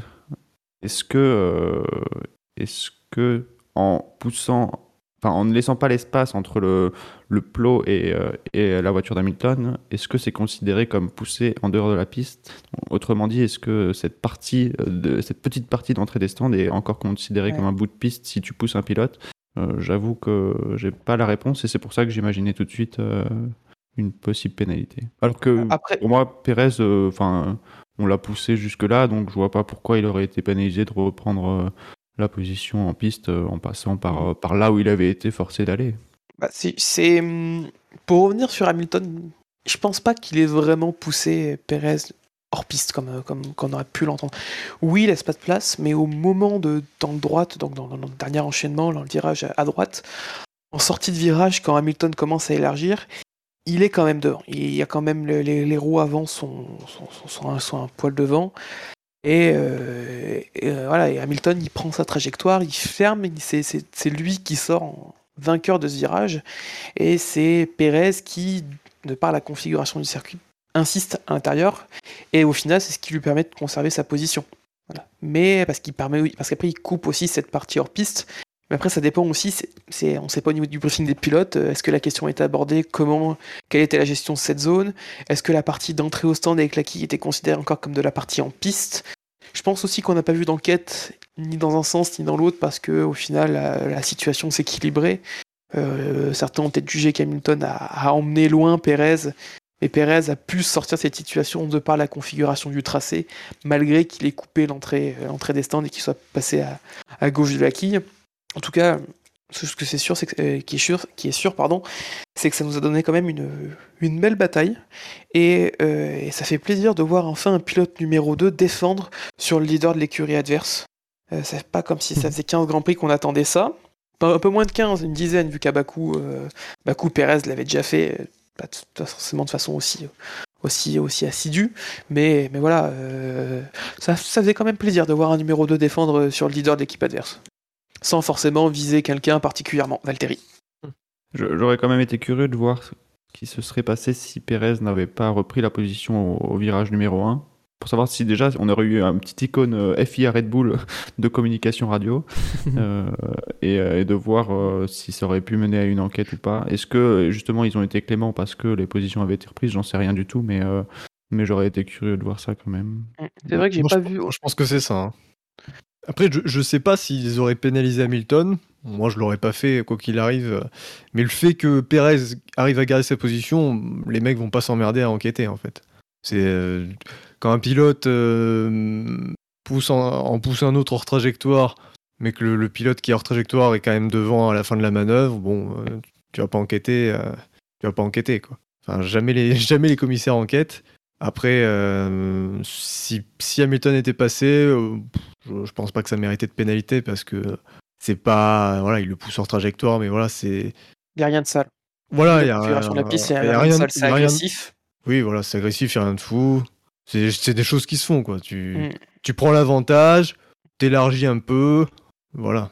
Ouais, par contre, j'étais. euh, Bataille a sorti le dernier virage. La, traction de la Red Bull, qui est pourtant dans une situation compliquée par rapport à, la Mercedes qui, embarque plus de vitesse. On aurait pu se dire que qu'Hamilton allait passer comme ça. Euh, même on voit dans la partie de la ligne droite que Hamilton prend, prend de l'avantage et Perez garde l'intérieur et fait euh, tient bien sa corde en fait. Un, beau freinage à l'intérieur comme il a pu faire aussi au premier tour euh, et, et permet de tenir la position. Quoi. Et c'est une défense qui est cruciale pour le reste de la course, parce qu'elle est déterminante pour le résultat de d'Hamilton. Mais elle est gigantesque, hein, la défense de Perez, parce que quand, quand Hamilton prend l'aspi sur lui en bout de la longue ligne droite, tu dis que c'est fini. Perez retarde bien son freinage sans se louper, ce qui est pas, quand même pas Mm. facile. Ouais. T'as- Ensuite, euh, il, il lâche pas le morceau quand Hamilton semble, à ce moment-là, quand, quand Hamilton fait l'extérieur de l'épingle pour prendre la corde de- du, du virage à droite suivant, euh, tu dis que c'est bon, c'est plié, et non, Perez résiste. Et il a cette intelligence d'esprit de, de, de garder de la vitesse et de plonger à l'intérieur du, dernier virage, qui, euh, voilà, alors que théoriquement, on, pourrait penser que le pilote à ce moment-là va lâcher. Il, reste, euh, il reste sur, la, sur la ligne droite des stands et encore il fait une troisième belle manœuvre en, arrivant à bien prendre le virage à l'intérieur alors qu'il est un petit peu en retard au moment du, du freinage. Euh, et il arrive à bien le prendre sans se sortir. Donc il fait quand même trois belles manœuvres dans, le, dans, tout, le, dans tout le truc de, de cette bataille. Et c'est déterminant et pour euh, le résultat d'Hamilton, mais aussi pour son résultat. Parce que ça lui permet après, on ne sait pas, on sait pas comment la course aurait allait évoluer, si quand il se, il se retrouve, s'il s'était retrouvé derrière Hamilton, mais euh, ça lui offre, cette défense lui offre après un, sort, un podium en fait. Donc vraiment, euh, on parle un peu plus de Perez que d'Hamilton, mais oui, euh, c'était vraiment une belle manœuvre entre les deux euh, et qui a eu une conséquence euh, majeure sur le résultat euh, des deux et même euh, le résultat global en fait. Oui, c'est vrai. Parce que pour Hamilton, on le voit ensuite qu'il perd un peu de rythme après sa bataille avec Perez. Peut-être que les pneus ont. Je sais pas comment les pneus ont évolué dans cette situation et tout. Mais voilà, il se retrouve derrière Perez, il a plus l'avantage. euh, Ça permet aussi à Red Bull de pouvoir s'arrêter, de faire, faire Oui, arrêter Max, Oui, oui. qui sort euh, ensuite euh, juste devant Perez et Hamilton. Et Perez en profite pour s'arrêter le tour d'après. Et donc Hamilton bah, n'a pas pu profiter d'une action où il aurait pu être en piste proche de, proche de Verstappen qui sortait des stands avec des pneus qui ont pas fonctionné tout de suite et on a vu à un, moment Hamilton sur ses pneus interusés revenir euh, sur, euh, sur sur Max donc oui donc ce, cette- ce moment de la course était déterminant après voilà après il y a eu le, le choix euh, le pari stratégique de, de, de- le choix plutôt stratégique de Mercedes le choix de la sécurité de faire euh, arrêter Hamilton alors que lui avait l'envie de de pas s'arrêter en fait Donc euh, Quentin, oui, tu allais prendre la parole. Ah. Ah non, il refuse la parole. Eh oui, on va parler de l'aspect stratégique là. bah oui tout de suite C'est le moment où il va s'énerver. C'est ça, il se sent blessé déjà pour, pour, ça, pour la course avec Lewis. Voilà, on, on comprend. J'ai été voir dans les, dans les notes de la direction de course. Euh, donc il est logiquement interdit de traverser euh, donc, le- la ligne de, d'entrée des stands, sauf en cas de force majeure. Donc je pense que c'était ce, euh, ça rentrait dans ce cas-là euh, entre Perez et Oui. Hamilton. Effectivement. C'est pour ça qu'il n'y a pas eu d'enquête.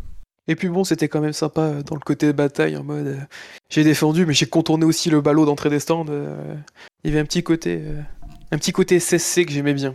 J'ai bien aimé dans cette défense. Euh, donc, Quentin, du coup, tu voulais ajouter quelque chose Sur la stratégie notamment. Non, Non, non, ça- non. Non, non, si, si, mais j'étais en train de dire que le- la décision de l'arrêt, finalement, euh, avec le recul, elle est pas, elle est pas si mauvaise que ça, puisque euh, on, on voit déjà l'état du pneu d'Ocon à la fin. Alors, euh, effectivement, il a réussi à rester sur la piste avec son pneu jusqu'à la fin, mais euh, avec quel rythme et euh, avec quel pneu Et puis aussi, on a vu, euh, on a eu des exemples euh, qui montraient que sur, euh, sur les des pneus qui se déchirent ou qui éclatent, euh, ça arrive euh, sur les voitures, euh, bah, sur des voitures rapides. On, a pu le voir sur les Mercedes, sur les Ferrari par le passé. Donc euh, c'est pas parce que le pneu d'Ocon a tenu jusqu'à la fin que, que le pneu d'une Mercedes qui demande peut-être plus aux pneumatiques de par le rythme qu'elle impose aux gommes aurait tenu jusqu'à la fin aussi. Après effectivement ils se sont offerts ils se sont offert la possibilité de, de faire un arrêt euh, en stick si ça avait, si ça avait séché. Euh, et ce qu'ils auraient pu optimiser en s'arrêtant plutôt euh, dans, le- dans les moments euh, de l'arrêt de Bottas. Je sais pas s'il y avait beaucoup mieux qu'une cinquième place à aller chercher par rapport à ce qu'aurait pu apporter le, pari qu'ils ont fait.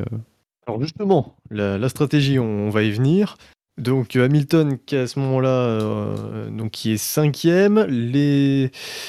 Il y a des aérostands pour euh, d'abord pour Verstappen au, euh, au 36e tour, suivi du coup dans la stratégie par Bottas et par Perez le même tour. Donc là, Hamilton se retrouve troisième à environ 3-4 secondes de Verstappen.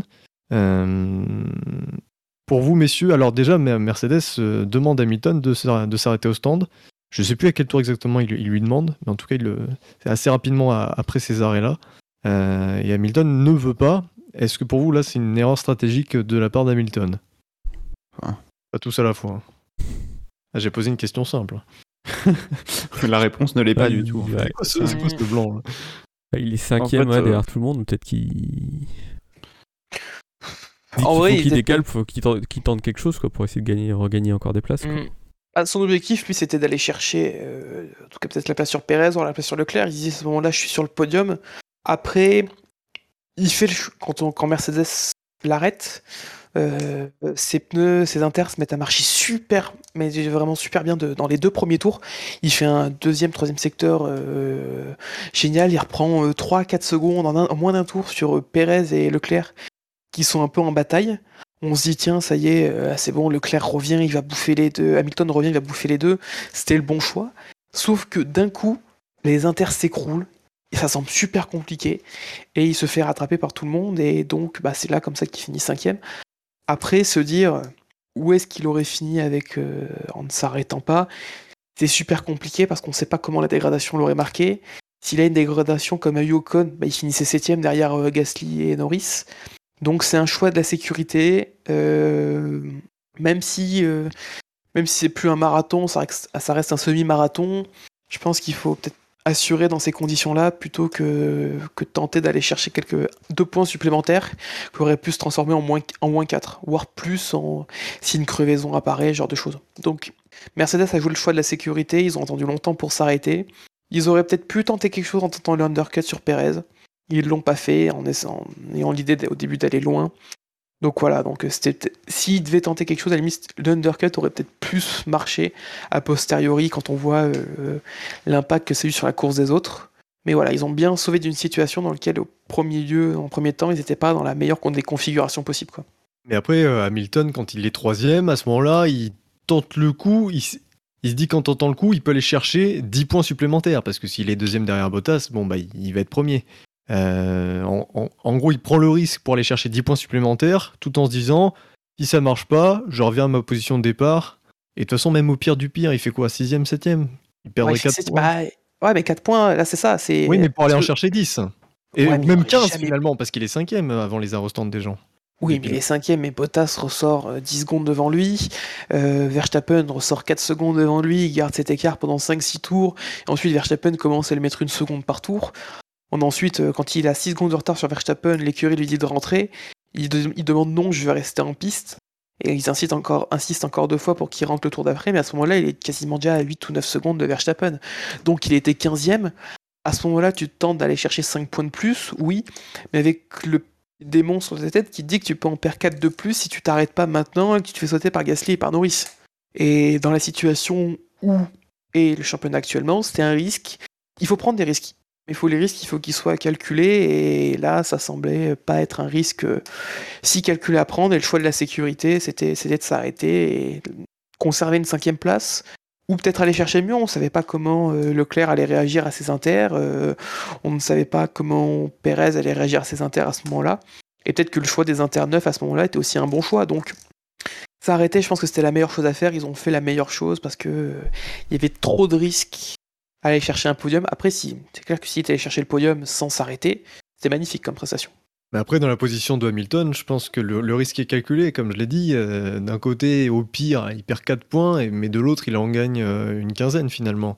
En- oui, en mais premier, si t'as si t'as 70% de chance d'en perdre 40, d'en perdre 4 pardon, et 10% d'en gagner euh, euh, d'en gagner 5 de plus, par rapport au résultat de base que tu peux faire, Il a ça pas valait pas le coup. 68% dans, dans perdre 4. Enfin, Gasly et. Norris, à ce moment-là, ils sont très très loin. Oui, ils sont très très loin, mais quand tu vois le rythme, euh, parce qu'au moment où ils s'arrêtent, euh, au moment où ils s'arrêtent, donc c'est à, à 8 tours de la fin, au tour 50, euh, Ocon dans cette période de temps-là perd 40 secondes. Oui. Mais pareil. alors, il perd 40 secondes sur, euh, sur une Mercedes. hein. Il a une Alpine. Ah bah si on va comparer, si tu veux, on peut comparer à, à Giovinazzi, euh, ça vaut pas le coup sur Giovinazzi, je crois qu'il perd euh, quelque chose comme euh, au tour 50 par exemple Ocon et à Giovinazzi est à 20 secondes d'Ocon à, à 5 tours de la fin. D'accord. 20 secondes? 20 secondes. Bah voilà. Il avait plus de 20 secondes d'avance sur Gasly, Hamilton. hein. Ouais, mais tu sais pas comment les pneus vont jouer, tu sais pas je suis comment. Je suis d'accord. Tu sais, tu, tu- tu sais, tu sais, une crevaison peut arriver, une erreur peut arriver, euh, et c'est ça. Et un moins 15 à ce moment-là, moins 10 même euh, et, euh, sur son compte, et donc à moins 18 sur Verstappen, comme le souligne un célèbre inconnu dans le chat, ça aurait été un tournant du championnat. Donc, là, dans les conditions de Mercedes, ils assurent les 10 points, ils perdent que 6 points sur Verstappen quand ils ont changé de moteur, alors que Verstappen, quand il, quand il a changé de moteur, il en a perdu 7 sur les Lewis. Il en perd 8. Au final, on peut. Euh, oui, je suis très, perd très bon en maths. Oui, oui, il en perd 8. Mais est-ce qu'il vaut mieux pas en perdre 8 qu'en perdre 18 Oui, c'est sûr. Mais euh, enfin, 18, ça, 18 c'est vraiment euh, le pire du pire des cas. Euh, moi, je, enfin, moi, je pense, je, je dis juste qu'en fait, moi, je comprends le fait qu'Hamilton n'ait pas voulu rentrer tout de suite quand il s'est vu, quand il a vu qu'il reste, que Verstappen repart juste 3-4 secondes devant lui et qu'il s'échappe pas. Pour moi, en fait, ce qui, ce qui trompe Hamilton, c'est que pendant 6, 7, 8 tours, Verstappen ne s'échappe pas. Et là, Ça, c'est- Hamilton, là, je suis d'accord, oui. et là, Hamilton, il, il se dit euh, si vraiment la piste s'assèche et qu'on tente le coup, on passe, à- on passe Verstappen et là, c'est la victoire. Et, euh, Ah, mais ju- justement, c'est ce que dit et c'est ce que se dit J. Hamilton. C'est pour ça que son choix de vouloir rester jusqu'au bout, bah, on comprend son idée. Après, c'est comme en, Russie. euh, le stand a quand même une meilleure vision sur ce qui peut arriver. Et, euh, au final, la solution que propose le stand est souvent meilleure que l'intuition du pilote, l'instinct du pilote. Malgré que parfois, quand l'instinct du pilote, bah, ça marche, c'est magnifique. Mais là, on s'en fout que ce soit magnifique, que ce soit beau, que ce soit moche, que, que, voilà, il y a un championnat à jouer, il y a des points à aller chercher, il y a des, il faut limiter la perte sur ton concurrent principal, sur ton rival au championnat. C'est ce qu'a fait Mercedes en choisissant la solution la plus sûre. Et je peux comprendre qu'Hamilton, d'un point de vue compétiteur, bah, il se dit j'aurais bien aimé tenter le no-stop, mais que d'un point de vue comptable, Mercedes a préféré assurer le coup avec Starry au stand. par contre, Mercedes pouvait, enfin, le duo Mercedes-Hamilton pouvait faire mieux euh, sur, ce, sur cette course si, euh, si effectivement Hamilton s'arrête en même temps que les autres. Derrière, il fait une course euh, à la régulière face à Perez, avec le différentiel de vitesse par rapport à la Red Bull, et également face à Leclerc. Il avait effectivement beaucoup plus de chances de terminer sur le podium en s'arrêtant comme tout le monde. Ça, en fait, c'est ce qui, ce qui- ce qui a ce qui a bloqué Hamilton et Mercedes, c'est le fait d'être resté longtemps, en fait, parce que comme ça, ici, s'arrêtait en même temps que Bottas, par exemple, en même temps que Valtteri, et ben il ressortait dans une position extrêmement confortable où euh, bah, ils allaient euh, pouvoir pousser, reprendre du temps, sortir devant Pérez et Leclerc qui allaient avoir l'avantage. Euh, et du coup, et du bah, ça aurait pu changer le résultat. Après, on connaissait pas les conditions de piste, on ne connaissait pas l'évolution de la piste. Donc il y a plein d'éléments qui ont fait que Hamilton et Mercedes se sont retrouvés dans cette situation. Ils ont essayé de se sauver au mieux de cette situation. Rien d'autre à ajouter sur Hamilton? Eh bien, dans ce cas, nous allons passer au Quintet Plus. Qui est le dernier du Quintet Plus selon vous? Qui reste? Euh, oui, c'est ça déjà qui reste. Euh, Sainz, il reste- Leclerc, Bottas, Verstappen et. Il reste deux Ferrari, les deux Red Bull et Bottas. Au moins, c'est. Ouais, Ouais. Une des Ferrari, Sainz ou Leclerc. Ah, Verstappen. Pérez, peut-être. D'ailleurs, c'est assez rigolo de le constater que les six premiers euh, du Quintet sont euh, issus de trois écuries différentes seulement. C'est assez rare. D'habitude, il y a toujours un gros écart de place entre les coéquipiers, et là, Oui. tout le monde se rejoint euh, dans le, dans le haut de tableau. Eh bien, c'est le l'adversaire d'Hamilton, c'est Max Verstappen, qui est cinquième du Quintet Plus, avec un score total de 131.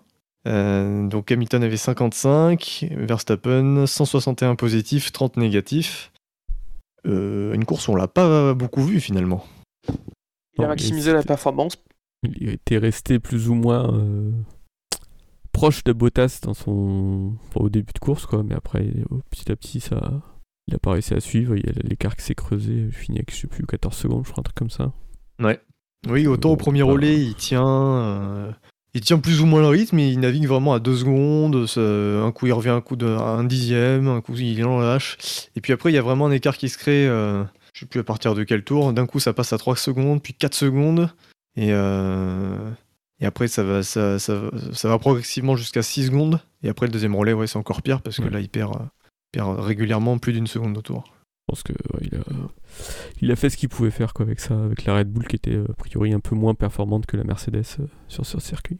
Est-ce que c'est pas inquiétant pour Red Bull euh, ce qui se passe en ce moment? Parce que on a ce week-end où Mercedes était vraiment plus rapide. On a la Russie où on était parti pour la même configuration.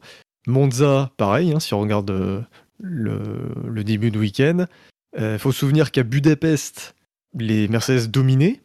Et c'est quand même des circuits très différents. hein. On, a du, on a du virage, enfin un circuit sinueux, on a des longues lignes droites, on a des, virages moyens euh, en Russie. Là, ici, c'est plutôt des virages rapides. Et euh, à chaque fois, Mercedes est devant. Plus, euh, ce qui est très notable aussi, c'est la vitesse de pointe de la Mercedes face à la Red Bull. Où il y a un, gros écart, où la Mercedes arrive à, bah, tout simplement à, choper 10-15 km/h de plus que la Red Bull, tout en ayant un très bon niveau d'appui. Ça, En fait, c'est- la physionomie a changé. Je trouve que la situation est quand même très compliquée à lire parce que euh, du fait du, du changement réglementaire l'année prochaine, on ne sait pas trop ce que les équipes ont fait. On... Enfin, pour moi, la vision, c'était que Red Bull mettait plus, euh, plus de ressources sur cette année parce que euh, ils ont peut-être plus, plus la rage que Mercedes d'aller chercher, d'aller chercher ce titre-là. Alors, est-ce que c'est le cas? Est-ce que finalement Mercedes, plus discrètement, a aussi mis pas mal de ressources? Euh, toute proportion gardée, bien sûr. Ou alors est-ce que euh, avec ces voitures qui ne sont presque plus développées, bah, c'est finalement uniquement l'exploitation qui est meilleure du côté de chez Mercedes? Ou alors est-ce que finalement c'est euh, uniquement la physionomie des circuits qui correspond un peu plus à Mercedes tout en prenant en compte le fait que comme tu l'as souligné, c'est euh, aussi des circuits qui sont différents les uns des autres et, où Mercedes garde un certain avantage, parfois plus faible, parfois moins. Euh, donc je trouve la situation compliquée à lire et euh, en tout cas pour, pour l'avenir, euh, je sais pas si c'est si une source fiable de ce qu'on va avoir sur les prochains Grands Prix. D'autant plus que Red Bull, je trouve, se fait un malin plaisir de dire que Mercedes a repris l'avantage. Donc est-ce que c'est pas aussi pour, pour, revenir de plus belle par la suite? Après, ça, c'est, ça, se voit hein, visuellement. on voit que Mercedes a l'avantage hein, en ce moment. Oui, mais est-ce que, enfin, est-ce que le fait que du côté du clan Red Bull, on le souligne tellement, est-ce que c'est pas pour dire oh là là, on va un peu lâcher l'affaire histoire de, lâcher un peu de lest euh, et, de faire croire un peu que qu'on est un peu défaitiste, euh, je sais pas trop. Bah non, parce que dans leur, dans communication, ils disent euh, vraiment on va se battre, on va faire le maximum. quoi. Ils sont pas en mode on, bah, les jeux sont faits. Ils sont en mode on va se battre jusqu'au bout. quoi. Mais c'est dû à quoi selon vous le, le regain de Mercedes euh, depuis, on va, dire depuis Silverstone, quoi. Bah, même à Silverstone, il semblait, bien chez, Mercedes. euh, euh, c'est ça en fait.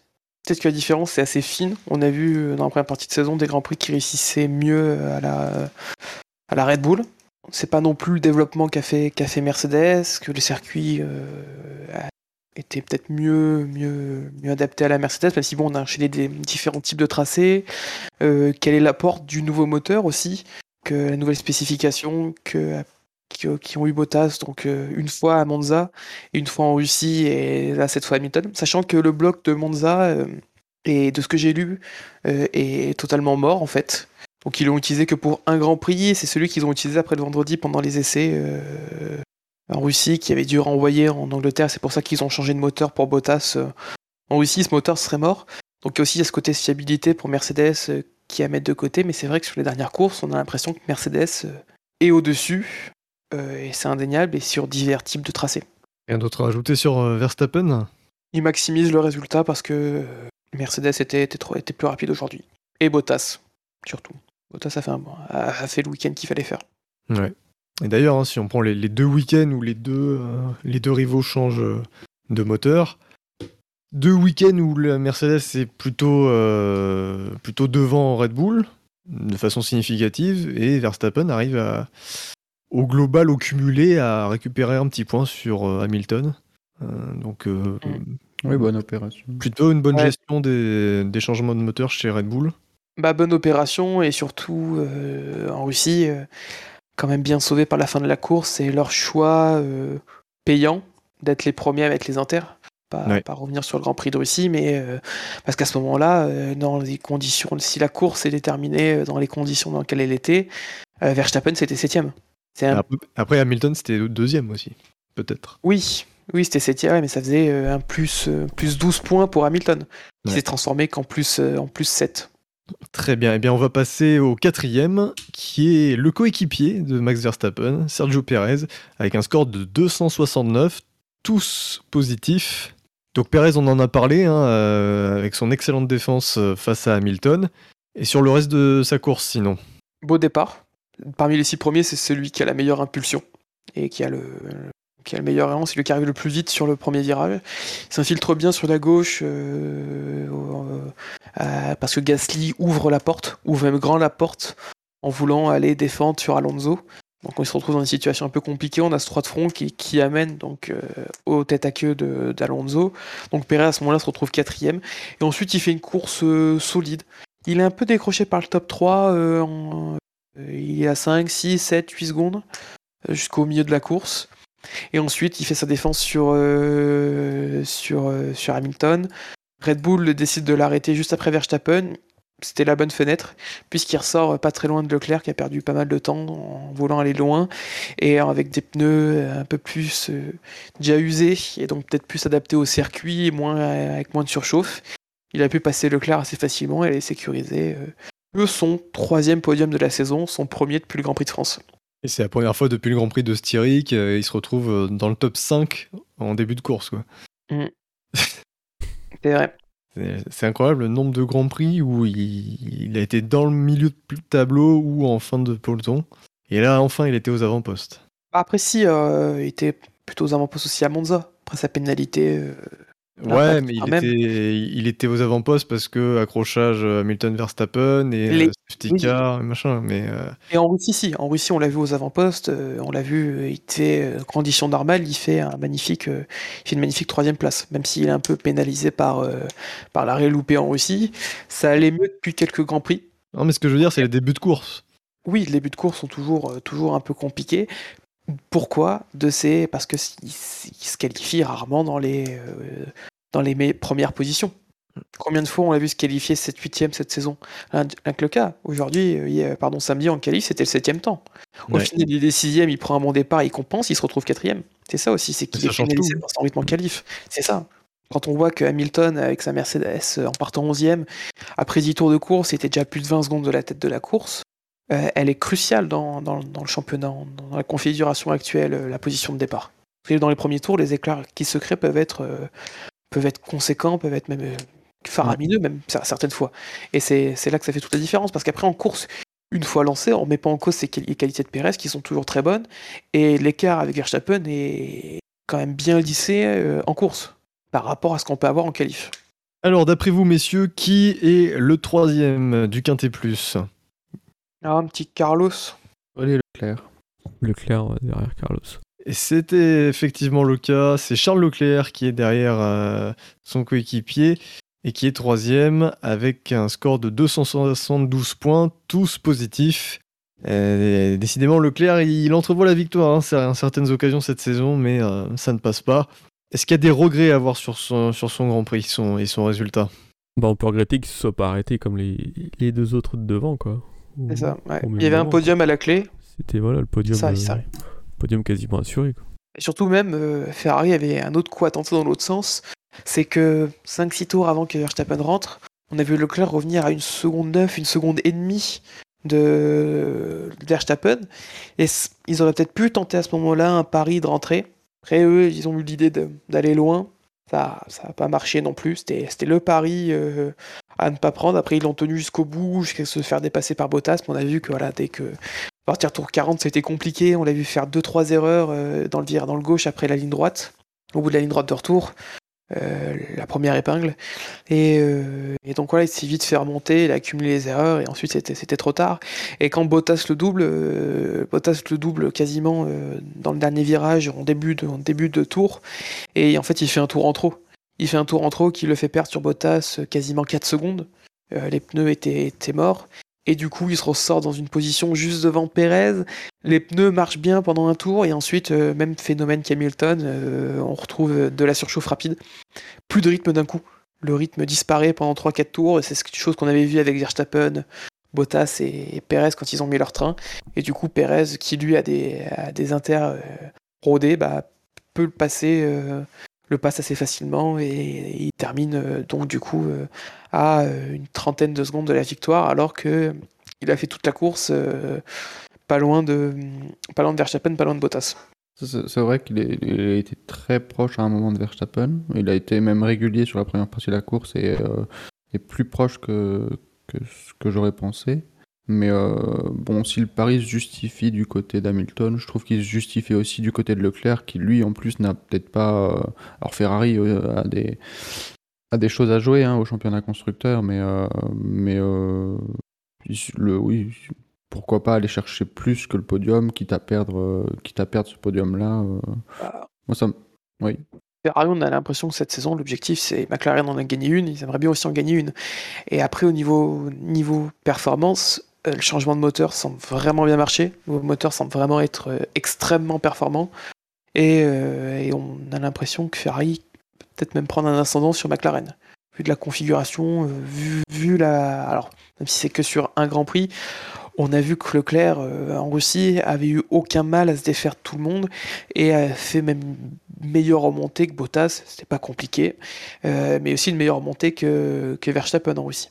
Du coup, la Ferrari semble vraiment bien marcher, avec le talent qu'il a un- le tour en qualif et l'importance euh, des premières places euh, sur la grille de départ. Il y a moyen qu'on le voit déjà aux avant-postes.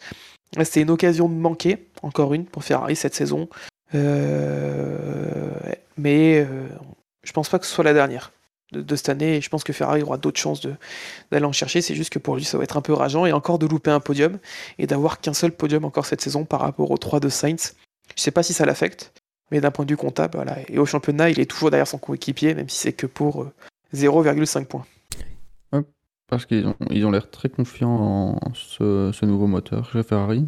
Et euh, bah, pour eux, c'est évidemment très bien, mais euh, c'est-à-dire qu'au niveau du, des Red Bull et des Mercedes, les, erreurs pourraient se payer encore plus cher si en plus Ferrari vient s'ajouter dans les dernières courses, euh, dans, dans une bataille, euh, ou en tout cas dans des écarts un peu plus proches par rapport au, au Quatuor.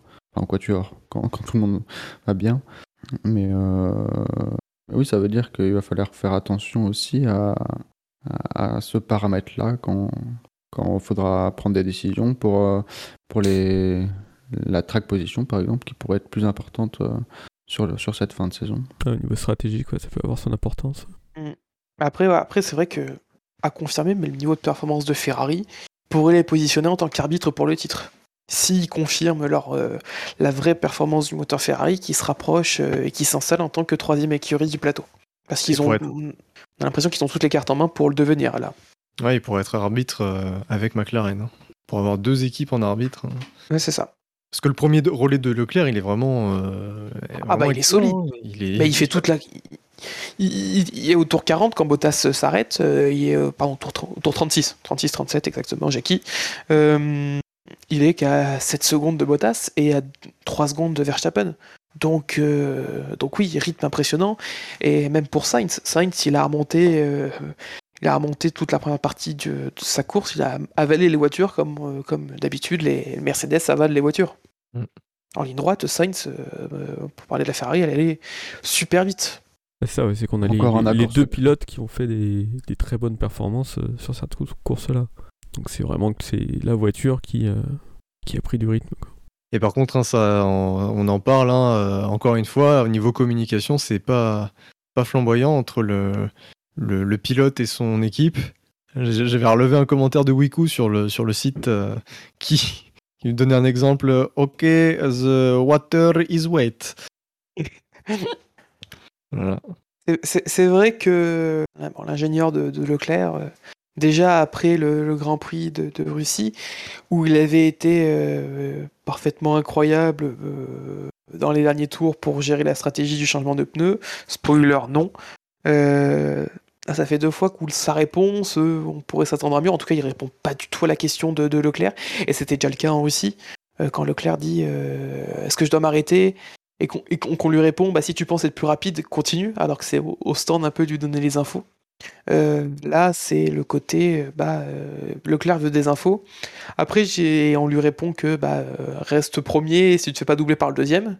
Mais euh, ça peut être aussi une réponse, comme l'a souligné, je crois que c'est un commentaire que j'ai vu, c'est de la part de Gus Gus, qui expliquait que ce commentaire pouvait aussi très bien être dans le sens où dire, dire à son pilote concentre-toi sur ton pilotage, reste premier, on gère derrière. Ouais, c'est totalement ça le, la réponse du, de l'ingénieur. Ils sont, sont, sont pas débiles euh, à ce point à dire euh, bah, euh, attends, Mm. on fait un calcul, si t'es premier, tu restes premier, si tu te fais pas doubler quoi. Non, il, il essaye de, de, de, de garder concentré le pilote, à dire euh, fais ta course, essaye de garder Bottas le plus longtemps. euh, si tu le gardes le plus longtemps possible euh, derrière toi, on, on risque de finir le plus, plus haut possible quoi. Passons au deuxième du quintet. Alors, Bottas ou Sens Ah, Carlos. Ouais, Carlos. Bottas, il en gagne une cette saison, qui gagne, qui gagne tout, c'est bon, hein, c'est bon. Mais attends, Bottas, Bottas euh, vainqueur du quintet Non mais les gars, vous allez trop loin là. Mais, il a fait un trick. On sort d'un week-end où Bottas a fait un trick sous la pluie. Sous la pluie Mais oui, c'est ça. Et Ouais, donc, euh, Ah, victoire dans le quintet plus ou moins, ce serait. Tu prends l'écart par rapport au Grand Prix de l'année dernière. Et, euh, Ah ben écart. Bottas est encore sur le circuit. là. Et là, vous avez raison, c'est effectivement Carlos Sainz, grand espoir de la remontée, grand espoir du pilote de jour, euh, avec un score de 353, et donc je rappelle 272 pour Leclerc. Il a eu juste 6 votes négatifs, probablement Scani. Donc Sainz, on a commencé à l'évoquer un petit peu. Euh, grosse, grosse course. Belle remontée, mine de rien, parce qu'il termine, euh, si on compare par rapport à Hamilton, il part, il part euh, 10 places, enfin 9 places derrière ou 8 places derrière, et il termine qu'à euh, une quinzaine de secondes. Non, Sainz. euh, Bah, belle, belle course, belle remontée. Il fait, il, il fait la remontée qu'on aurait pu s'attendre que, que Ricardo fasse. C'est vraiment le grand écart euh, lors de course. Il termine pas très loin de Leclerc, c'est ça. Et à un moment, c'est même lui le plus rapide en piste. Après le. Avant ou après le second arrêt? Je sais plus. Après son second arrêt, c'est il est le plus rapide en piste. Il enchaîne les tours en, il fait pas deux arrêts. hein. En 31. après son premier arrêt, je voulais dire, il fait, ils enchaînent les tours en 31. Donc il remonte bien, il, il avait un bon rythme. Voilà, il a maximisé la performance en remontant 8 et pas mieux à chercher où ça semblait compliqué. Donc voilà, donc il rapporte des points euh, importants pour Ferrari dans, dans la lutte au championnat euh, constructeur, puisque Ferrari a fait euh, encore fait un bond en avant ce week-end. Déjà le week-end dernier, où McLaren aurait dû aurait pu marquer beaucoup plus qu'eux après, après Monza. Bah, Ferrari a marqué plus en Russie, Ferrari marque plus de points encore ce week-end. Et du coup, au championnat, l'écart se resserre. Il est qu'une dizaine de points maintenant entre les deux, avec l'avantage de la performance qui semble se dessiner vers Ferrari avec leur nouveau moteur. D'ailleurs, Sainz, c'est euh, l'un des pilotes qui a, euh, réussi à, se débarrasser du, du euh, de ses pneus neufs le plus rapidement, je, trouve. Il a, il a pas mis beaucoup de tours à, adopter un rythme de pneus neufs, contrairement à, à d'autres pilotes, notamment les pilotes Red Bull. Sainz, en 3-4 tours, il a tout de suite adopté un bon rythme, si ma mémoire est bonne. On va arrêter de faire des blancs, hein, par contre, ça, ça commence à, devenir pas du tout. Bon, ouais, ben on, va, on va passer à... Putain, vous êtes bons, les enfants. Je vais tous vous quitter, là, ça, ça va être vite réglé. Ah, Non, mais on- on- Major. On en a parlé euh, tout à l'heure, hein, de la remontée. euh, Oui, la voiture, enfin c'est la voiture, la voiture qui, qui est bien meilleure, qui, euh, qui, le- qui lui permet de faire une remontée comme ça. Quoi. Après, effectivement, il, fait pas de, il fait pas de bêtises, il fait pas d'erreurs. euh, il arrive à doubler sans problème. euh, C'est très bien. Très bonne course. On découvre quand même petit à petit que les- ce sont les auditeurs qui ont codé le, le point du meilleur tour dans, dans F1 2021. Euh, Ils récompensent la remontée à chaque fois. c'est ça. C'est Nicolas Martin. Après, c'est euh, à sa décharge, c'est le premier de sa carrière. Euh, Peut-être. Ouais, il l'a même souligné à la radio en disant, en disant Oh, enfin le premier de ma carrière. Il était vraiment très content quand on lui a annoncé. Euh, donc voilà, donc euh, belle course pour lui dans la continuité de sa saison. Il fait, il fait, il fait que des belles choses quoi. Et, euh, Le premier. il- quoi? Premier euh, pilote du jour. le premier pilote du jour Ah. de sa carrière. Lui qui s'est plaint pendant tant de temps de jamais être à l'écran, euh, on a bien suivi sa remontée. Parce que c'est le ce coefficient pilote Ferrari qui joue un peu plus dans la balance maintenant. Eh bien, on va malheureusement devoir passer au, au vainqueur du Quintet Plus. Euh, il s'agit de Valtteri Bottas. Avec un, gros score, hein, 524 points. Euh, donc Sen, c'était 353. 16 votes négatifs. Ah. Donc il y a Ben Lop et sa famille, je pense. C'est ça, en fait, il y en a combien de, de décocher là, de désactiver leur bot pour. Non, mais Valtteri Bottas, euh, grosse course, parce que quand, on- je pense que quand on a vu la pluie euh, et la piste mouillée euh, sur la grille, on a tous pensé que ça allait être une sale course pour Bottas. Ah, ben, on s'att- on s'attendait à la pirouette partie, et au final, bah. euh, Non, non, non. Et je pense que rien que le fait de dire euh, hat-trick de Bottas en Turquie sous la pluie, avec un meilleur tour qui est deux secondes, qui est, qui est une seconde et demie plus rapide que le deuxième et deux secondes plus rapide que le troisième pilote qui a fait un meilleur tour, c'est ouais, c'est ça. C'est en mode bah Valtteri, euh, oui. Après, il y a le côté aussi. Euh, il était content, il dit que c'est la meilleure course de sa carrière. Alors oui, T'as il a fait une belle course. Et c'est ça, il a dit que c'est la meilleure course de sa carrière. Il a fait une belle course, certes, ça on peut pas lui enlever. Il a surtout fait ce qu'il devait faire. Il avait la meilleure voiture, il était en pole position, il devait à tout prix marquer plus de points que le rival de son coéquipier. Son coéquipier était loin. Euh, il avait, il avait son seul objectif et son seule mission, c'était gagner. Tout autre résultat, ça aurait été un mauvais résultat, au vu des performances de la, Mercedes ce week-end. Et bah, euh, il a, il a répondu présent pour la première fois depuis trop longtemps. Et euh, en tout cas trop longtemps pour la victoire, parce que même si ça allait mieux de trois fois, euh, notamment à Monza, mais bon, à Monza, pareil, il fait le taf qu'il doit faire en fait, à chaque fois. Et on se réjouit même de voir Bottas ou on applaudit la performance de Bottas quand il fait la course qu'il doit faire. Donc, euh, donc voilà. Donc après, oui, c'est sûr, euh, très beau week-end de sa part, deuxième hat de sa carrière, euh, dixième victoire de sa carrière. C'est mérité, mais c'était ce qu'il fallait faire, c'était le contrat quoi. Tu dis euh, tout autre résultat aurait été vu comme une mauvaise performance, mais en fait c'est surprenant quand même de voir Bottas ne pas faire une mauvaise performance. C'est ça, c'est ça qui est surprenant, mais c'est pas question, c'est plus par rapport à lui. Mais c'est vrai que c'est quand même surprenant de, de l'avoir vu aussi facile dans cette course. Sur- surtout dans, oui, dans des conditions euh, qui, qui plaisent à Verstappen, j'ai quand même surpris, même si euh, la Mercedes était supérieure, de ne pas avoir vu euh, des écarts plus faibles en tout cas euh, entre, entre les deux pilotes. Ouais, moi j'ai été surpris aussi. Ouais. Pour ne pas dire que du bien, je, je souhaiterais relever euh, le- la petite stat de Caslu, euh, parce que c'est vrai qu'on peut souligner la comparaison avec Hamilton. Hamilton a gagné 6 places, Bottas en a gagné 0. Donc c'est aussi, et ça c'est c'est vraiment la comparaison avec son coéquipier est difficile. Donc il n'y a pas que du positif non plus, il aurait pu faire de l'effort en gagnant des places de- en partant de la pole position. Il y a encore mieux à faire Valtteri. Oui, mais d'un autre côté, Bottas a gagné plus de places lors du Grand Prix de Russie que Hamilton lors de ce Grand Prix. C'est pas faux. Voilà. C'est vrai que Bottas a fini cinquième en Russie. Ça, c'est- Il y a des choses qui arrivent sans explication. Celle-là en fait partie. Et, oui. Et du coup, euh, sur les deux dernières courses, Bottas a marqué autant de points que Lewis Hamilton. Oui, plus un point de plus, même puisqu'il a le meilleur tour. Donc, euh, Valtteri Bottas, euh, peut-il encore, euh, sur sa belle lancée, envisager le titre? Bah, il peut envisager le titre, mais surtout il peut faire envisager à Mercedes le titre, le titre constructeur. Parce que bah, les, deux, les deux devant sont assez serrés au niveau du championnat, mais lui, avec ses bonnes performances sur les trois derniers, trois derniers Grands Prix, bah, il a permis à Mercedes de, de, prendre un net avantage au championnat constructeur, vu qu'il a 40 points d'avance, lui, personnellement, sur Pérez. Et donc, au championnat constructeur, on a plus d'une trentaine de points d'avance, et qui bah, une deuxième et une troisième place. Donc, euh, donc oui, donc, euh, il fait enfin le boulot de second pilote qu'on attendait cette saison de sa part. C'était même déjà limite, euh, c'est encore limite côté de Pérez, qu'il soit à la lutte avec des Norris, des Leclerc et des Sainz pour la troisième place au, pour la quatrième place au championnat, troisième, quatrième place. Donc, il se réveille, il y a du mieux depuis l'officialisation de son départ en espérant que, ça, que pour Mercedes, ça suive dans cette dynamique et qu'il soit, euh, qu'il devienne enfin le numéro 2 euh, dont Mercedes et dont Hamilton a besoin là pour, euh, pour, pour, le titre. Bottas, c'est fou, hein. euh, quand on le reconduit pas, il, enfin quand on le reconduit, il s'écroule en fin de saison et quand on le reconduit pas, il, il se réveille. Après, à voir s'il aura d'autres occasions de gagner des, courses d'ici la fin de l'année, mais il se peut que en fonction de la, comment va évoluer la réglementation l'année prochaine, que c'était aussi l'une des dernières fois qu'on a entendu l'hymne finlandais sur un podium, parce qu'on on a fini une double génération de, pilotes finlandais, même si Bottas sera encore sur la grille, ce sera plus compliqué de le voir au top. Et derrière, pour l'instant, il ne semble pas y avoir de, de, petites prodiges finlandaises, comme on a toujours eu euh, sur le plateau de F1 depuis le début des années 90, voire même 80 si on compte Kiki Rosberg. Je suis quand même surpris à quel point on enterre Bottas pour les six prochaines courses. Alors certes, il profite d'une pénalité euh, d'Hamilton, mais euh, il reste six courses et on le voit déjà pas gagner euh, sur les six courses qui restent, alors qu'on parle d'un avantage Mercedes, le pauvre.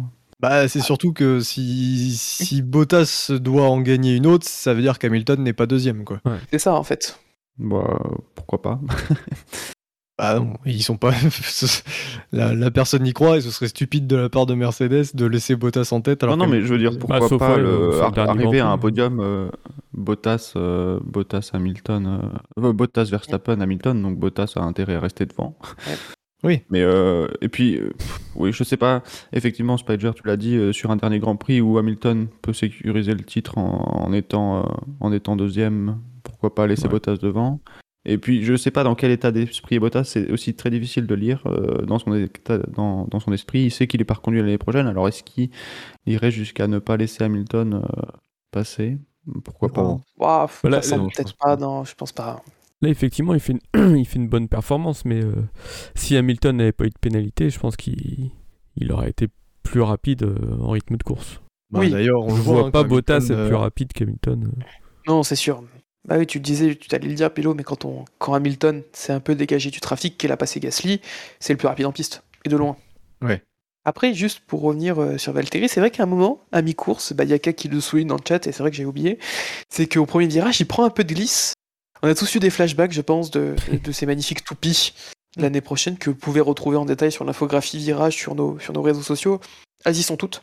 Euh, il a failli, heureusement, c'était bien contrôlé, parce que sinon, oui, on aurait eu l'autre grand Valtteri Bottas qu'on connaît, euh, celui qui est bien pour faire des mèmes, mais pas trop pour, euh, pour Mercedes. Alors messieurs, est-ce que vous souhaitez attribuer un plus 1 ou un moins 1 aux pilotes qui ne sont pas dans le quintet plus? Mmh. Obligation, hein, je le rappelle. Je Alors, à part le moins 1 pour un, un, à part le traditionnel moins 1 pour Nikita pour la forme, pas 50. Que ce soit en positif ou en négatif. Très bien. Bon. Statu quo du coup? Oui. Oui. Allez. Ce qui nous donne plus des modifications donc au classement, au classement du SAV, avec euh, Verstappen toujours en tête avec 75 points, euh, devant Hamilton qui en est à 50. Euh, bon, il reste encore beaucoup de courses, donc pour l'instant il n'y a personne qui est champion. Norris est troisième avec 48 points. Leclerc quatrième 24 points et Carlos Sainz cinquième avec 22 points qui se rapproche de son équipier au classement du SAV. Chez les constructeurs, nous avons euh, toujours. Euh, ça, ça mange pas ces, refs là dans le tableau Excel, ça, devient très illisible. C'est Red Bull qui est en tête du classement avec 96 points devant Mercedes 64 et McLaren 61. Quatrième Ferrari avec 46 et Alpine est cinquième avec 34. Dans l'autre classement, c'est Max Verstappen qui reprend les commandes du championnat avec 262,5 points devant Hamilton, 256,5. Bottas 3ème, 176 points. Norris 4ème, 145. Perez 5ème, 135. Norris qui, qui résiste. Puis euh, chez les constructeurs, Mercedes reprend un tout petit peu de marge. 432 points et demi contre 397,5 pour Red Bull. Troisième McLaren 240, Ferrari remonte avec 232,5. Et puis euh, bataille également pour la cinquième place chez les constructeurs entre Alpine 104 points et AlphaTauri 92. On passe au fait marquant. Elle est presque là cette victoire. Accélère Accélère. Oui Il va aller la chercher. Ne lâche pas. La victoire de Pierre Gasly. Il l'a fait Le dernier sondage, c'était évidemment euh, qui a été, selon vous, le fait marquant du Grand Prix de Russie 2021.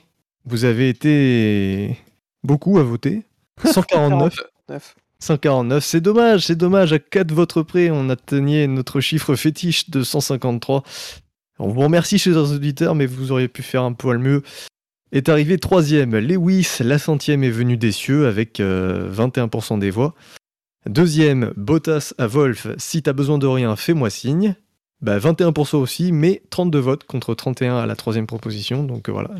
Ça c'est les magies euh, informatiques Ouais. du calcul. Et euh, grosse domination par contre du vainqueur. Garder les slicks sous la pluie, c'est à Norris qui est péril, 58%. Ça c'est encore des jeux de mots tordus de Toms à mon avis. Non, même pas, c'est c'est Ben Lop Ah, gagne. Ben Lop, et oui. Ah c'est- non, moi, moi, je fais dernier. Pour un vote derrière McLovin, c'est c'est honteux. Ouais. Alors, du coup, alors, étant donné que vous n'avez été que 3, on va pas attribuer de victoire. Parce que c'est évidemment, ce serait, ce serait injuste euh, par rapport à ceux qui ont fait des faits marquants à 4. Donc, Moi, ça me euh, va. Ouais, je- euh, on- pour, un tel changement de règlement, enfin c'est pas vraiment un changement de règlement, mais pour, pour ce point précis du règlement, il faut l'unanimité. Messieurs, est-ce que vous êtes d'accord pour ne pas attribuer la victoire à Benlop? De toute façon, il est en soins intensifs, donc bon, est-ce qu'il va s'en rendre compte? Est-ce que c'est vraiment sa priorité Là, c'est. Bon, vous êtes tous d'accord, donc on officialise. Euh, ça comptera pour un- un- comme, une, comme une défaite donc pour Benlop. Désolé à lui. S'il a un point, il faudrait même lui retirer. non, non, il en non. a non, deux. non. Il en a deux. N'a- n'abu- N'abusons pas. Non, non, il en a qu'un. hein. Il a que celui de Styrie. Euh, voilà, c'est la démocratie. Alors, qui, qui commence pour le fait marquant du Grand Prix de Turquie Alors, Tom, sais que je commence pas. dernier, oui, c'est sûr. Alors, Quentin, 25% de victoire, 6ème. Spider, eh ben pareil, 6ème avec 25%. Et, eh ben, ben, moi aussi. Ah, parfait. Ouais. Et en plus, on a tous 1 sur 4. Donc euh, c'est- voilà, ben là, on peut pas se départager. Moi, alors si, on peut se départager. Il y a deux solutions. Soit on prend l'ordre alphabétique, soit on prend l'ordre du, du précédent championnat. Ou on peut prendre l'ordre de la dernière émission d'apparence, euh, d'apparition plutôt. Quentin, est- Quentin, ça fait le plus longtemps qu'il est pas venu. Ensuite, c'est mais Milo. Et Enfin, ensuite, c'est Spider. totalement arbitraire. Oh, pas arbitraire. Moi, je suis, je suis main neutre. Ah, tu as trouvé un classement qui te permet de voter en premier. Pas du tout. Euh, bon, après, euh, on va voir si on a peut-être pas les, mêmes faits marquants. C'est c'est sur quoi, vous, Quentin et Spider? Moi, j'en ai un sur Alonso. J'en ai Ok, un sur euh, Bottas et un sur Hamilton. Bah moi c'est sur Bottas Perez, mais du coup je pense que c'est pas le pas le même manque que toi Spider, donc euh, c'est bon, on peut faire nos faits marquants. Ouais, je prends sur Hamilton, ça me va. Ok, merci. Donc euh, bah, quand, quand vous voulez quoi. Donc, bah, c'est toi l'animateur. Hein, euh. oui, c'est Ah oui. on attend. Euh, non, bah, vas-y, vas-y. Moi, c'est Alonso dégoûté, virgule, il n'a même pas pu couper le premier virage. Ah, c'est pas mal. Hmm, Spider Ouais, moi aussi sur Hamilton, donc c'est pour revenir sur la petite euh, vite fait polémique de Hamilton qui, qui, ron- qui, qui, qui râle. Hamilton Mercedes, on gagne ensemble, on perd en s'engueulant. Ah, il y a du bon. Pensez à noter hein, vos propositions euh, sur le chat interne. Alors moi ce sera Bottas Perez, deux points. Pas mal pour des numéros 2. Ah, ça, c'est le, le fait marquant Verdo, Mark Webber. Voilà. Ouais, moi, j'en ai un. J'en avais un sur Bottas, mais vu que Bottas, tu l'as déjà sélectionné, je vais faire celui que j'ai sur Vettel. Puis ça met en semaine de, en semaine de sortie de film James Bond. Pour moi, c'est Vettel et Aston Martin auraient dû rester sur la strat 0-0 sec. Ouais, Pas ça, va, ça va être euh, disputé ce fait marquant. Je rappelle donc les propositions. Le fait marquant du Grand Prix de Turquie, selon vous, vous avez le choix entre Alonso dégoûté, il n'a même pas eu le temps de couper le premier virage. Bottas Perez, pas mal pour des numéros 2. Vettel et Aston Martin auraient dû rester sur la strat 0-0 sec. Hamilton, Mercedes, on gagne ensemble, on perd en s'engueulant. Donc vous votez comme d'habitude sur notre site internet savf1.fr et vous avez deux semaines pour voter jusqu'au Grand Prix des États-Unis. Et le sondage est en ligne. Ah, ben, oh, que- quelle efficacité, Quelle efficacité. c'est beau.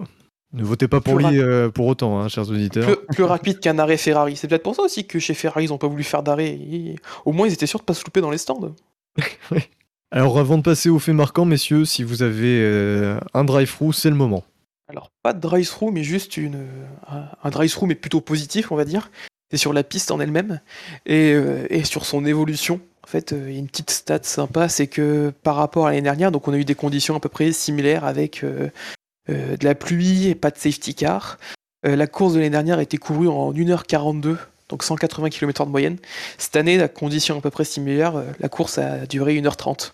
Donc 12 minutes de gagné, plus de 20 km de moyenne. Donc l'évolution de la piste aussi qui a été, qui était, la piste était prête cette année, pas l'année dernière. Et donc l'année dernière, on peut, on peut encore un peu plus saluer le spectacle qu'il y a eu de, de la part de tous les pilotes qui ont su tenir leur voiture et, et, et pour beaucoup railler l'arrivée sans, sans souci.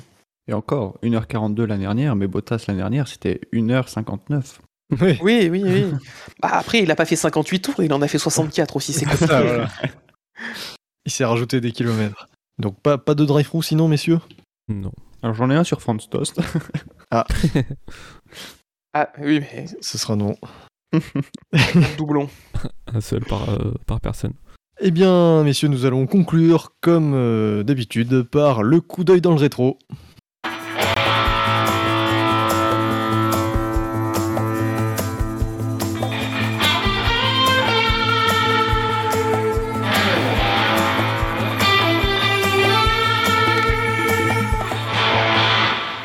Nous étions euh, le dimanche 10 octobre lors du Grand Prix de Turquie 2021.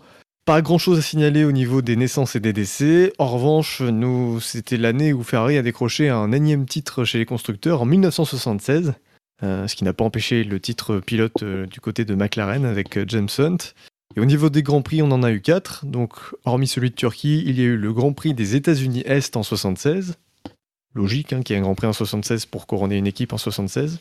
Le Grand Prix du Japon en 2004. Et un autre Grand Prix du Japon en 2010 avec les victoires respectives de Schumacher et de Vettel. Alors, il y en a ici qui réclament des bons jeux pour venir, sinon ils viennent pas. Je vais pas, je vais, je vais, je vais dénoncer personne. Ça Du commence coup- par T, ça finit par Homs. Ah non non, ça commence par T, ça finit par connard. Ah, ok, ça me va aussi. Et donc, on, voilà, on va poursuivre euh, la tendance de cette année à proposer des jeux euh, qui sortent, de, qui sortent de, des jeux traditionnels, hein, en copiant les jeux télé hein, notamment. Je vais pas dire qu'ils sortent de l'ordinaire du coup. Et donc, on va faire un. Tout le monde veut prendre sa place ou son baquet. Enfin, je sais pas. Son baquet. Son baquet, pardon. parce que... De toute façon, c'est mon jeu, donc euh, je dis ce que je veux. Ah, ok. Voilà, moins un pour Toms, allez, hop. Eh, même pas un petit générique? Ah bah vas-y, mets un générique. Je l'ai pas, moi. Ah. C'est pas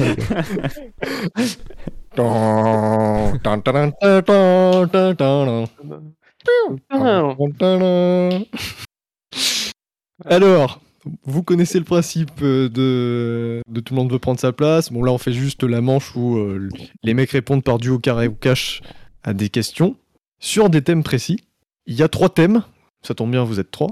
Euh, donc, il y a trois thèmes. Et en fait, attention parce que le choix du thème, il va être simple. Ça va être à- au niveau de la rapidité. C'est-à-dire, je vais vous donner trois thèmes. Et en gros, premier arrivé, premier servi, vous m'envoyez un message euh, en MP. euh. donc, préparez vos claviers pour dégainer et pour euh, vous approprier le thème. Vous avez le choix entre Turquie, Bottas, Panis. Ouf, putain, ça a été réactif. ça a été réactif. Et nous avons. Alors, je vais d'abord expliquer pourquoi je prends ces thèmes. Alors, Turquie et Bottas, je pense qu'on s'en doute. Et j'ai pris Panis parce que le Grand Prix du Japon euh, 2004, c'était la dernière course d'Olivier Panis en Formule 1. Donc voilà, c'était euh, le moment de lui rendre un petit hommage. Euh, alors, qu'est-ce que vous avez choisi, messieurs? C'est Quentin qui était le pro le plus rapide à dégainer. Il a choisi Bottas. Il aura donc le questionnaire Bottas. Donc, Toms, il va falloir choisir. Euh, bah non, rien, puisque Spider a choisi Panis. Ah bon, bah, génial. Et donc, ce sera Turquie pour, euh, pour Toms. Yes. Youhou, trop bien. Panis, c'est c'est pas le, le plus facile des questionnaires, hein, parce que Panis, ça remonte, mais bon, pourquoi pas, on va voir. Ouais. Alors, on va commencer. Ben justement, on va commencer par euh, notre ami Spager. Allez, Euh, on va parler d'Olivier Panis. Ça va, tu es assez confiant? On va voir. C'est une question là, il faut dire du au cas au cas. Ah, d'accord. Cache, on va voir. Parfait, bonne réponse. Allez, c'est parti pour la première question. Donc, je rappelle les règles. Je pose une question. Le, le, le candidat euh, de, répond par duo, carré ou cash. Duo, s'il a juste, il marque un point. Il a le choix entre deux propositions. Carré, il a le choix entre quatre propositions. S'il a juste, il marque trois points. Et cash, il a pas le choix de proposition. Il dit une réponse cash directe. Et s'il a juste, il marque 5 points. Première question. Quel est le Grand Prix où Olivier Panis a réalisé sa meilleure qualif chez Toyota? Duo, carré ou cash? Duo, sais rien du tout. Australie 2003 ou États-Unis 2003 États-Unis 2003. Bonne réponse. Oh bah. Il s'était qualifié troisième. Deuxième question. Qui était son coéquipier chez Toyota en 2003 Duo, carré ou cash? Qu'est-ce que t'as avec Toyota? Bah, Toyota nous manque. Ouais, Pas sûr. Euh, duo, je me rappelle pas non plus. Terrible. Damata, Zonta, Trulli ou le Ralph Schumacher T'avais dit duo, non? Et si, t'avais dit duo. Ah putain, pardon. Quel animateur de qualité, vous pouvez le tout Alors, constater. Bon, au moins, c'est pas grave parce que c'est dans cet ordre-là, c'est pas grave que je me sois trompé. Oui, c'est vrai. Donc, ça va être Cristiano Damata ou Ralph Schumacher. Damata. Bonne réponse. Troisième question. Donc, pour l'instant, deux points seulement, Spider. Troisième question. Lors de quel Grand Prix Olivier Panis a décroché sa seule victoire en Formule 1 Duo, carré ou cash? Cash. Euh, euh, J'ai un doute, Monaco au 96. C'est une bonne réponse. J'ai un doute sur fait une- peur. Oui. N'arrête n'arrête pas d'en parler à Euh, 24 bah, on en parle plus maintenant. machin. Oui, c'est vrai. Ça fait 7 points pour Spider. Et enfin, dernière question. Lors de quel Grand Prix Olivier Panis s'est craché, le laissant immobilisé pendant plusieurs courses? Cash. Canada 97. Oh, eh ben c'est un beau rattrapage de Spider sur cette fin de questionnaire. 11 points pour Spider. Ensuite, nous passons à Toms. À- Enfin non, non, à Quentin avec euh, Bottas. Quentin, est-ce que tu es prêt? Je suis prêt. Valtteri Bottas a donc décroché euh, hier sa dixième victoire en carrière. Lors de quel Grand Prix a-t-il décroché son cinquième succès? Duo, putain. carré ou cash? Puis une question sur Toyota. hein. Carré. Ah, facile. Australie 2019, Bakou 2019, Japon 2019, États-Unis 2019. Bakou 2019. C'est une bonne réponse. Sans doute, hein. 3 points. Deux petites secondes histoire de rebrancher l'ordinateur. Deuxième question. Valtteri Bottas a donc gagné à à 10 reprises, mais sur combien de circuits différents? Duo, carré ou cash Cash. 9. Non, c'était 8. Putain. Il s'est imposé deux fois en Autriche et il s'est imposé deux fois également en Russie. Bon, de toute façon, tu m'aurais proposé 9, donc euh, pas de regret. C'est vrai. Alors ensuite, troisième question. Sur quel circuit Valtteri Bottas a signé le plus de podiums en Formule 1 Duo, carré ou cash Hmm, Carré. Spielberg, Silverstone, Sochi ou Barcelone? Ah, putain, je sens le piège. Allez, euh, Sochi. Eh non, c'était Spielberg. Il y avait les Il- doubles à prendre en compte. Les Eh doubles oui, Grands Prix à prendre les, les doubles Grands Prix, il y a 7 podiums à Spielberg. Et oui, il y avait que deux podiums en 2020 et deux podiums en 2021, forcément ça chiffre. Sochi c'était 5, tout comme Silverstone, et Barcelone 4. 8 points pour Quentin. Dernière question, quel, est, quel a été le plus mauvais résultat de Bottas chez Mercedes, hormis le Grand Prix de Turquie 2020 où il termine 14e Sachant donc que l'autre résultat euh, que je cherche, il a terminé, il a été classé en tout cas 14e également. Duo carré ou cash? Carré. Bakou 2018, Grande-Bretagne 2020, Bakou 2021, Belgique 2021. Hum, Bakou 2018. C'est une bonne réponse, il était effectivement 14e. 12e euh, à Bakou et en Belgique cette année, et 11e au Grand Prix de Grande-Bretagne l'an dernier lorsqu'il a crevé. Lorsqu'il a crevé son pneu, hein, il est pas mort. Ça fait donc 11 points également pour Quentin. Donc on pourrait avoir un- une bataille euh, sur un autre jeu que j'ai pas préparé, mais bon. Mais peut-être que Tons va faire mieux que 11. La Turquie, ça a demandé des questions sur la gastronomie turque. Quelle spécialité euh, propose, euh, propose de l'agneau euh, parsemé de légumes Cache le loukoum. Alors, quand, euh, Toms, première question. Quel pilote a remporté le plus de Grands Prix de Turquie? Duo carré ou cash Cash, Felipe Massa. C'est juste. Deuxième question. Pourquoi le podium du Grand Prix de Turquie 2006 a fait scandale? Duo carré ou cash Hein? Pourquoi le podium du Grand Prix de Turquie 2006 a fait scandale Carré. Alors, première proposition, Massa et Alonso se sont clashés dans la cool room. Deuxième proposition, les boissons étaient alcoolisées alors que la religion du pays l'interdisait. Troisième proposition, un officiel était présent alors qu'il était illégitime d'un point de vue mondial. Quatrième proposition, aucun des trois pilotes du podium n'a respecté le protocole. Hmm. En tout cas, c'est pas la première, ça c'est sûr. Euh, je dirais la quatrième. Non-respect du protocole par les trois pilotes Ouais. Eh bien non, c'était euh, la troisième. Un Ah, officiel était présent alors qu'il était illégitime d'un point de vue mondial. C'était un représentant de la République de Chypre du Nord qui était seulement reconnu par la Turquie. Et donc euh, l'organisation a été condamnée à une, à une lourde amende. Voilà. La full room, c'est Grand Prix d'Europe 2007. euh, Ouais. Il fallait bien que je case des, des trucs. Ouais. hein. Magnifique, magnifique séquence en italien. Ouais. Troisième question. Alors attention, faut la comprendre.